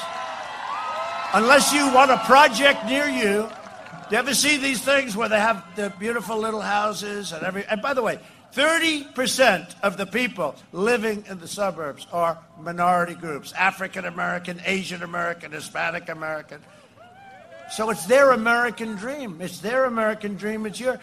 Did you see the clip though, where they have a little house, another little, and then they have like a six-story building that goes and low income and a lot of crime, and it's been a horror. And I was told I can change the rule. And my people told me, Ben Carson's fantastic. He said, right? He said, Sir, why don't we just amend the rule? I said, Nope, we have to terminate it, get rid of it. It's really bad. It's a regulation, a very bad regulation. He said, Well, we could just. I said, Here's the problem. If we do that, it'll never be good enough. Terminated. I got rid of it. So, suburban women, you better love Donald Trump. You better love Donald Trump. Got rid of him. And I think they do. Well, this happened in the last election, remember? Women will never vote for Donald Trump. This is, you know, they're great geniuses. This is four years ago. Women will not vote for Donald Trump. I said, why? Am I so bad? Am I so bad? Right? So bad. Women will never vote, and then the election's over, and they're all in a state of shock. Some are crying, some are like totally gonzo. And what was one of the big factors? Women voted by leaps and bounds for Donald. And this time it's going to happen even more so because what we're doing in terms of crime, in terms of law and order, in terms of the regulation in the suburbs, but in terms of so much, we're going to do even more so. That's why the crowds are much bigger than they were ever. And we had big crowds. We had crowds like nobody's ever seen. These crowds are ridiculous, okay? If you want to raise your children in safety, you must defeat sleepy Joe Biden on November 3rd. He's a beauty. He's a beauty. I tell you, how the hell that ever happened, I don't know. I have the privilege of running against perhaps the single worst candidate in the history of presidential politics, which puts a lot of pressure on me. It puts a tremendous amount of pressure. I'd rather run against a good, possibly even a great candidate because if something happens, you don't feel so bad. Can you imagine losing to this guy? Can you imagine? You better not do that to me, Wisconsin. You know, you know, if we win Wisconsin, we win. That's a big deal.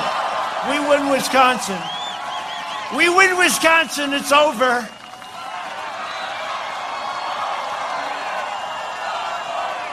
So, in addition to the great Rick Grenell, we're joined by Warriors Bryan Steil. Bryan, Bryan. Doing a great job. Thank you, Bryan. And Glenn Grothman. Glenn, thank you, Congressman.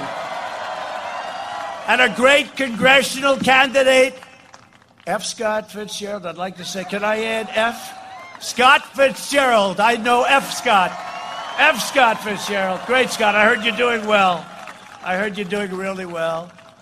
Wisconsin GOP Chairman Andrew Hitt, who's been fantastic. How are we doing? Uh, we're doing good, Andrew? We better do good. You'll be fired so fast, Ed. He said we're doing great. We are doing good. We're doing good. We should be doing good. For decades, our politicians spent trillions of dollars rebuilding foreign nations, fighting foreign wars, and defending foreign borders. But we are now finally protecting our nation, rebuilding our cities, and we are bringing our jobs, our factories, and our troops back home where they belong, back to the USA. Back home. We're bringing our troops back home. It's enough. 19 years in Afghanistan. And they're acting as police. Uh, we, no, they have to have their own police. 19 years in Afghanistan, and they're the greatest fighters in the world, and now they have the greatest equipment in the world. You know, when I took over, it was depleted. 2.5 trillion made in the USA, a lot of it in Wisconsin, by the way. This week I signed an order to protect the pensions of workers at the Delphi Corporation. Does anybody know about that?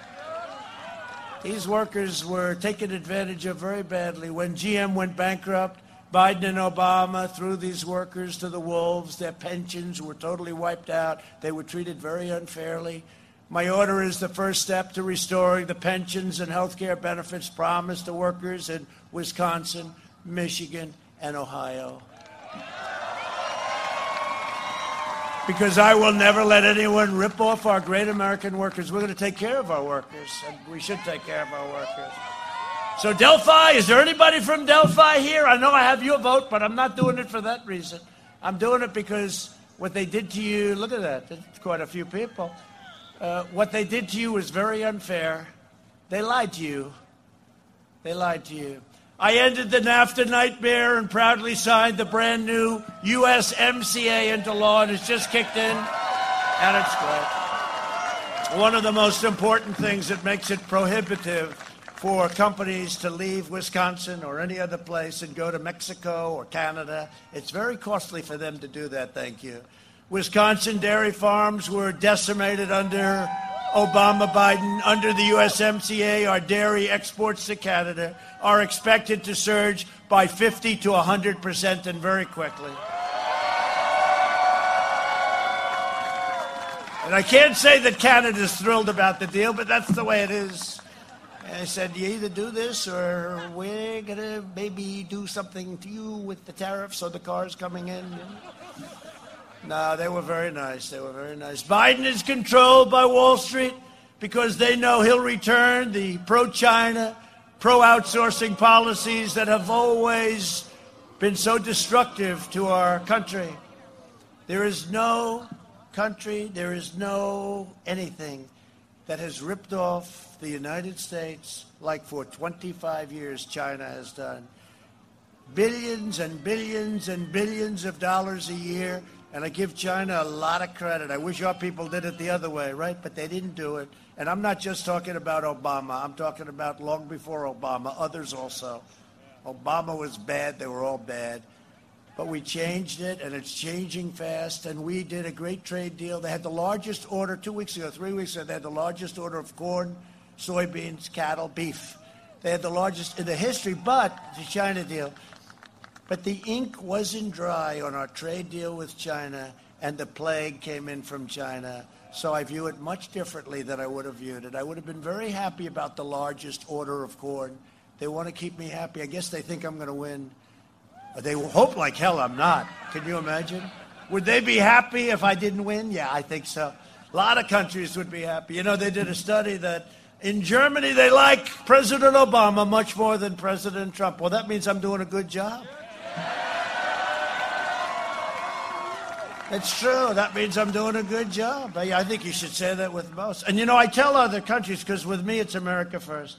And I tell other countries, And because they'll come, they say, sir, that's very tough. Well, they've never heard that before, right? They've never heard America first. I said, no, no, it's America first, and your country should be first too. You should say whatever your country is first. But we can't do this anymore. We're not going to do it anymore. We'll help and we'll do things, but it's America first. If Biden wins, China wins, and China, if Biden wins, China will own the USA. You know, China was supposed to in 2019. I tell this all the time because I've seen it for years. 10 years ago, you go back and look. In 2019, China was going to take over the U.S. The economy was going to be much larger than ours. And I got involved three and a half years ago, almost four years ago, and it was just the reverse. We were going up leaps and bounds. We were doing better. We tariffed them. We did all sorts of things. But they were supposed to catch us, right? 2019, for years they were saying 2019, 2019. Didn't work out that way, but then we had the plague came over and we will never forget it. We will never, ever forget it. If we win, Wisconsin wins. If we win, America wins. It's very simple. Under my leadership, we achieved the most secure border in U.S. history, and we are now finishing the wall. It's almost complete. We're doing 10 miles a week. And Mexico is paying for the wall. You know, they like to say. They like to say, you know, you don't hear about the wall anymore. You know, now that it's built, we have record numbers, all that stuff. And this is the wall that the Border Patrol wanted. We sat down. Yeah, we gave them everything. Cost a little more money. They wanted steel, not concrete. I figured we could put up concrete plank. They didn't like that. We did everything they wanted. We have an incredible wall, all technologically wired and hooked up. Everything is great. But it was very important. But you don't hear about the wall anymore from the fake news media. They don't talk because we got it. So now the other day, not the other day, a couple of months ago, but now they know that's that one's dead too. I said, we're building the wall. It's better. It's great. It's the best wall. All that stuff, right? And they said, but Mexico is not paying for it. I said, they never fail. So Mexico is paying for it, and that's the way it is. They're paying a border tax. That's okay. They're paying a border tax. They're paying for the wall. And Mexico, by the way, has been great. You know, Mexico has 27,000 soldiers on our border guarding us from people coming into our country. How about that? President of Mexico is doing a good job. It's not easy. They're heavily uh, infected. The COVID has been very tough for them, very, very tough. And frankly, it's a great time to have the wall. But Mexico has been very, uh, really hit hard, hit very hard in a lot of ways. But he's a great gentleman and a great, I think he's going to be a great president too. Joe Biden has vowed that he wants open borders, mass amnesty, and free health care for illegal aliens. If Joe and Kamala are elected, it will trigger a tsunami of illegal immigration, the likes of which you've never seen, from every corner of the world, overwhelming every community in America, including your very beautiful community. You know, we all have a heart. We want to take care of people. But when you say we're going to give you free education, free health care, free everything, millions of people are going to come here. People that weren't even thinking about it, they're going to come. We can't do it. That will destroy your Social Security. That will destroy your Medicare. The radical left isn't trying to lead America, they're trying to burn it down. You just take a look at what's going on. Only your vote can save America. This is the most important election. I never thought I'd ever say it. I never thought I'd say it after what we went through four years ago. I said that's going to be the most important. This is more important. It's like a tree. You move the tree. It takes a while to really catch on. You know, we did a lot of things, and we have more to do. There's more taxes. We're cutting more taxes. That's why so much is coming into the country. Billions and billions of dollars is pouring into our country, not into other countries. All of the things we've done has been so great, but it takes a while to catch on, just like a tree. It takes a little while. But in addition, we're doing additional tax cuts, many, many more regulation cuts. We have a long way to go. You know, we have statutory procedures where you have to wait six months before you do phase two. You have to wait another two months after you do that. But we have a lot of additional regulation cuts uh, to come, and so important. I actually do believe, I really do believe, more important than the tax cuts. We invested $2.5 trillion in the U.S. military, including nearly $6 billion to save the historic shipyard, Marinette Marine. You know Marinette? And I was there a few months ago, and I'll tell you, Marinette, they build beautiful. These are beautiful. These are uh, speedy, I call them speedy destroyers. That's what they are. They are gorgeous. They look like yachts, but better. They look like yachts with a lot of weapons on them, if you want to know. They got a hell of a lot of weapons on them. Wisconsin will now build the next generation of American warships, creating 1,000 jobs going up to 2,000, 3,000, and even 4,000 at the shipyard. And thousands of more jobs throughout your state. We killed the leader of ISIS, al Baghdadi. Everybody was after al Baghdadi. And we then took out the mass murder of American troops and many, many people, many troops from many countries. Soleimani is dead. He's gone.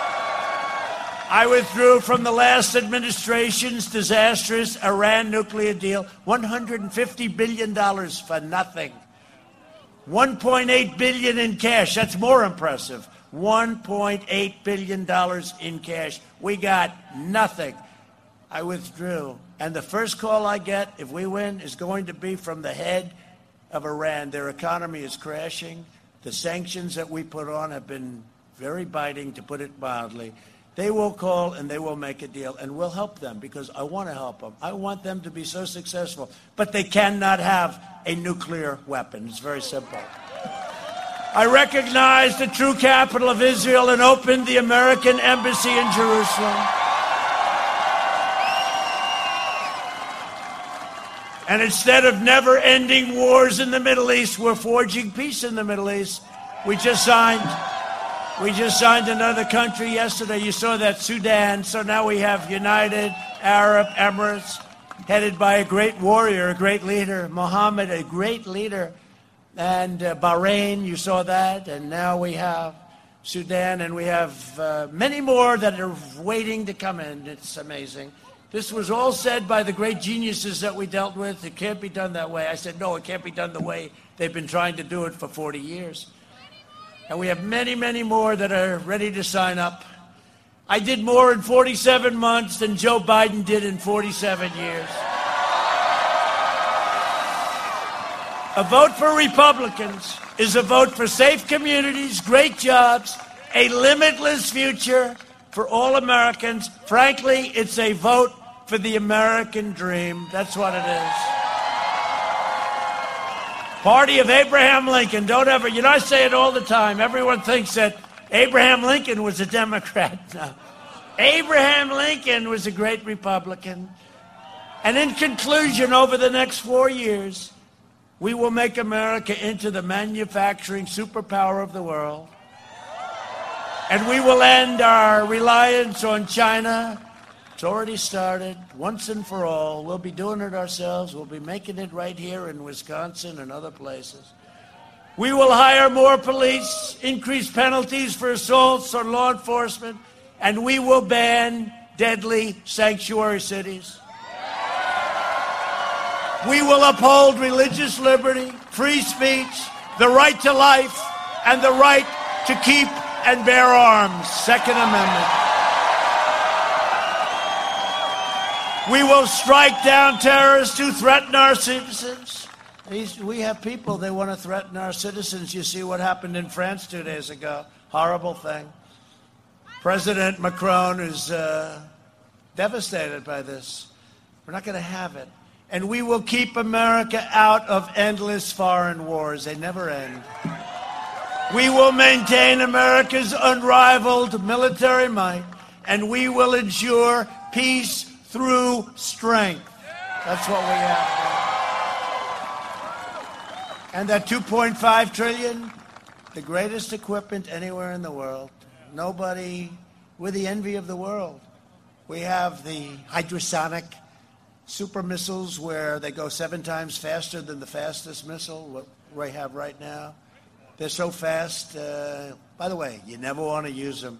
We have missiles, rockets, tanks, the F 35s, all new planes, stealth, all new planes, ships, submarines.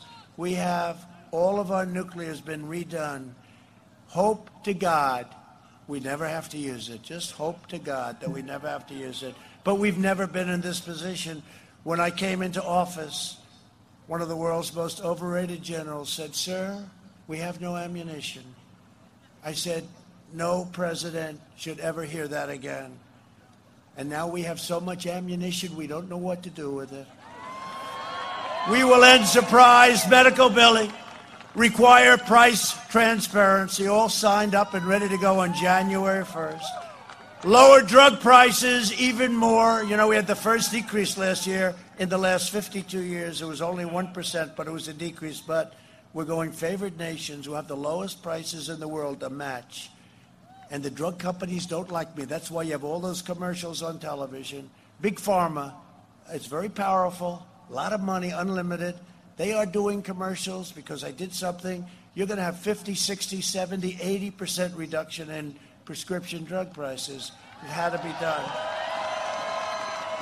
Because I don't, I don't work for them, and we will always protect patients with pre-existing conditions. We will stop the radical indoctrination of our students and restore patriotic education to our schools. And we will teach our children to love our country, honor our history, and always respect our great American flag. And we will live by the timeless words of our national motto In God we trust. For years, you had a president who apologized for America. Now you have a president who is standing up for America and standing up for the great people of Wisconsin. For the last four years, you have seen me fight for you, and now I am relying on you to deliver another historic victory for our country. Vote early, go out and vote. Bring your friends, bring your family, your neighbors, your co workers. Get out and vote. This is the most important election that we've perhaps ever had. From Green Bay to Kenosha, I feel a warmness. I love Kenosha. I love Kenosha. You know why? I feel like there's just a feeling. I saved it. I'm telling you, Kenosha was gonzo. And how beautiful a sight was that, right? They walked in. That was the end of that. Our guys walked in. That was the end. So from Green Bay, by the way, good football team you have. Good football team. To Kenosha, from Madison to Milwaukee, for Janesville to right here, right here where we're all together. What a group of people. We're all freezing our asses off for that stuff. We inherit the legacy of red blooded American patriots who poured out their heart, sweat, and soul to secure our liberty and defend our freedom. We stand on the shoulders of American heroes who crossed the oceans, blazed the trails, settled the continent, tamed the wilderness, laid down the railroads, dug out the Panama Canal, raised up the great skyscrapers, won two world wars, defeated fascism and communism, and made America the single greatest nation in the history of the world, and the best is yet to come.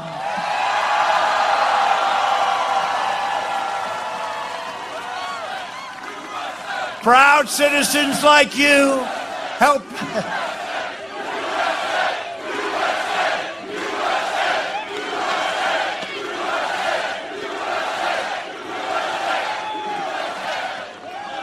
Thank you. Proud citizens like you help build this country, and together we are taking back our country. That's what we're doing. We're taking back our country from some very horrible people that have brought our country to that ledge. But we're never going off that ledge. It's going now the other way. Nobody ever told me the swamp was so deep. Nobody ever said it was so vicious. But you know what? We're here together. We're here. They're not. We're doing very well. Uh, they are not happy, but we're going to have a tremendous win, and that's going to be the end of it. Then they're going to say, they're going to be exhausted. They are going to be. This is a fight they never expected. They were taking us down a bad path. We are returning power to you, the American people.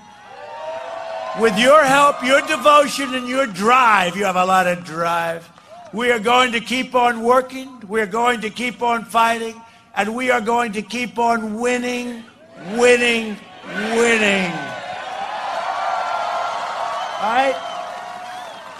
We are one movement, one people, one family, and one glorious nation under God.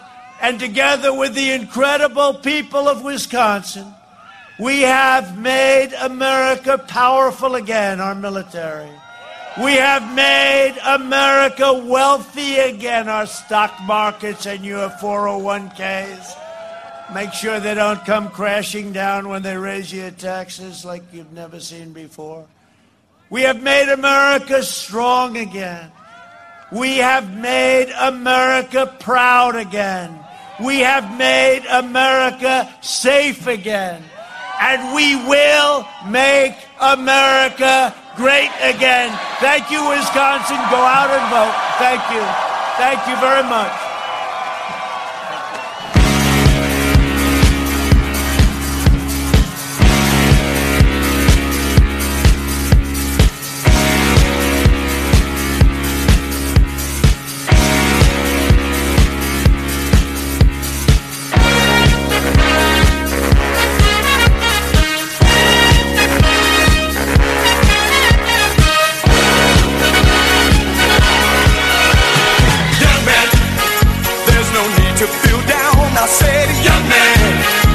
Yourself off the ground. I say.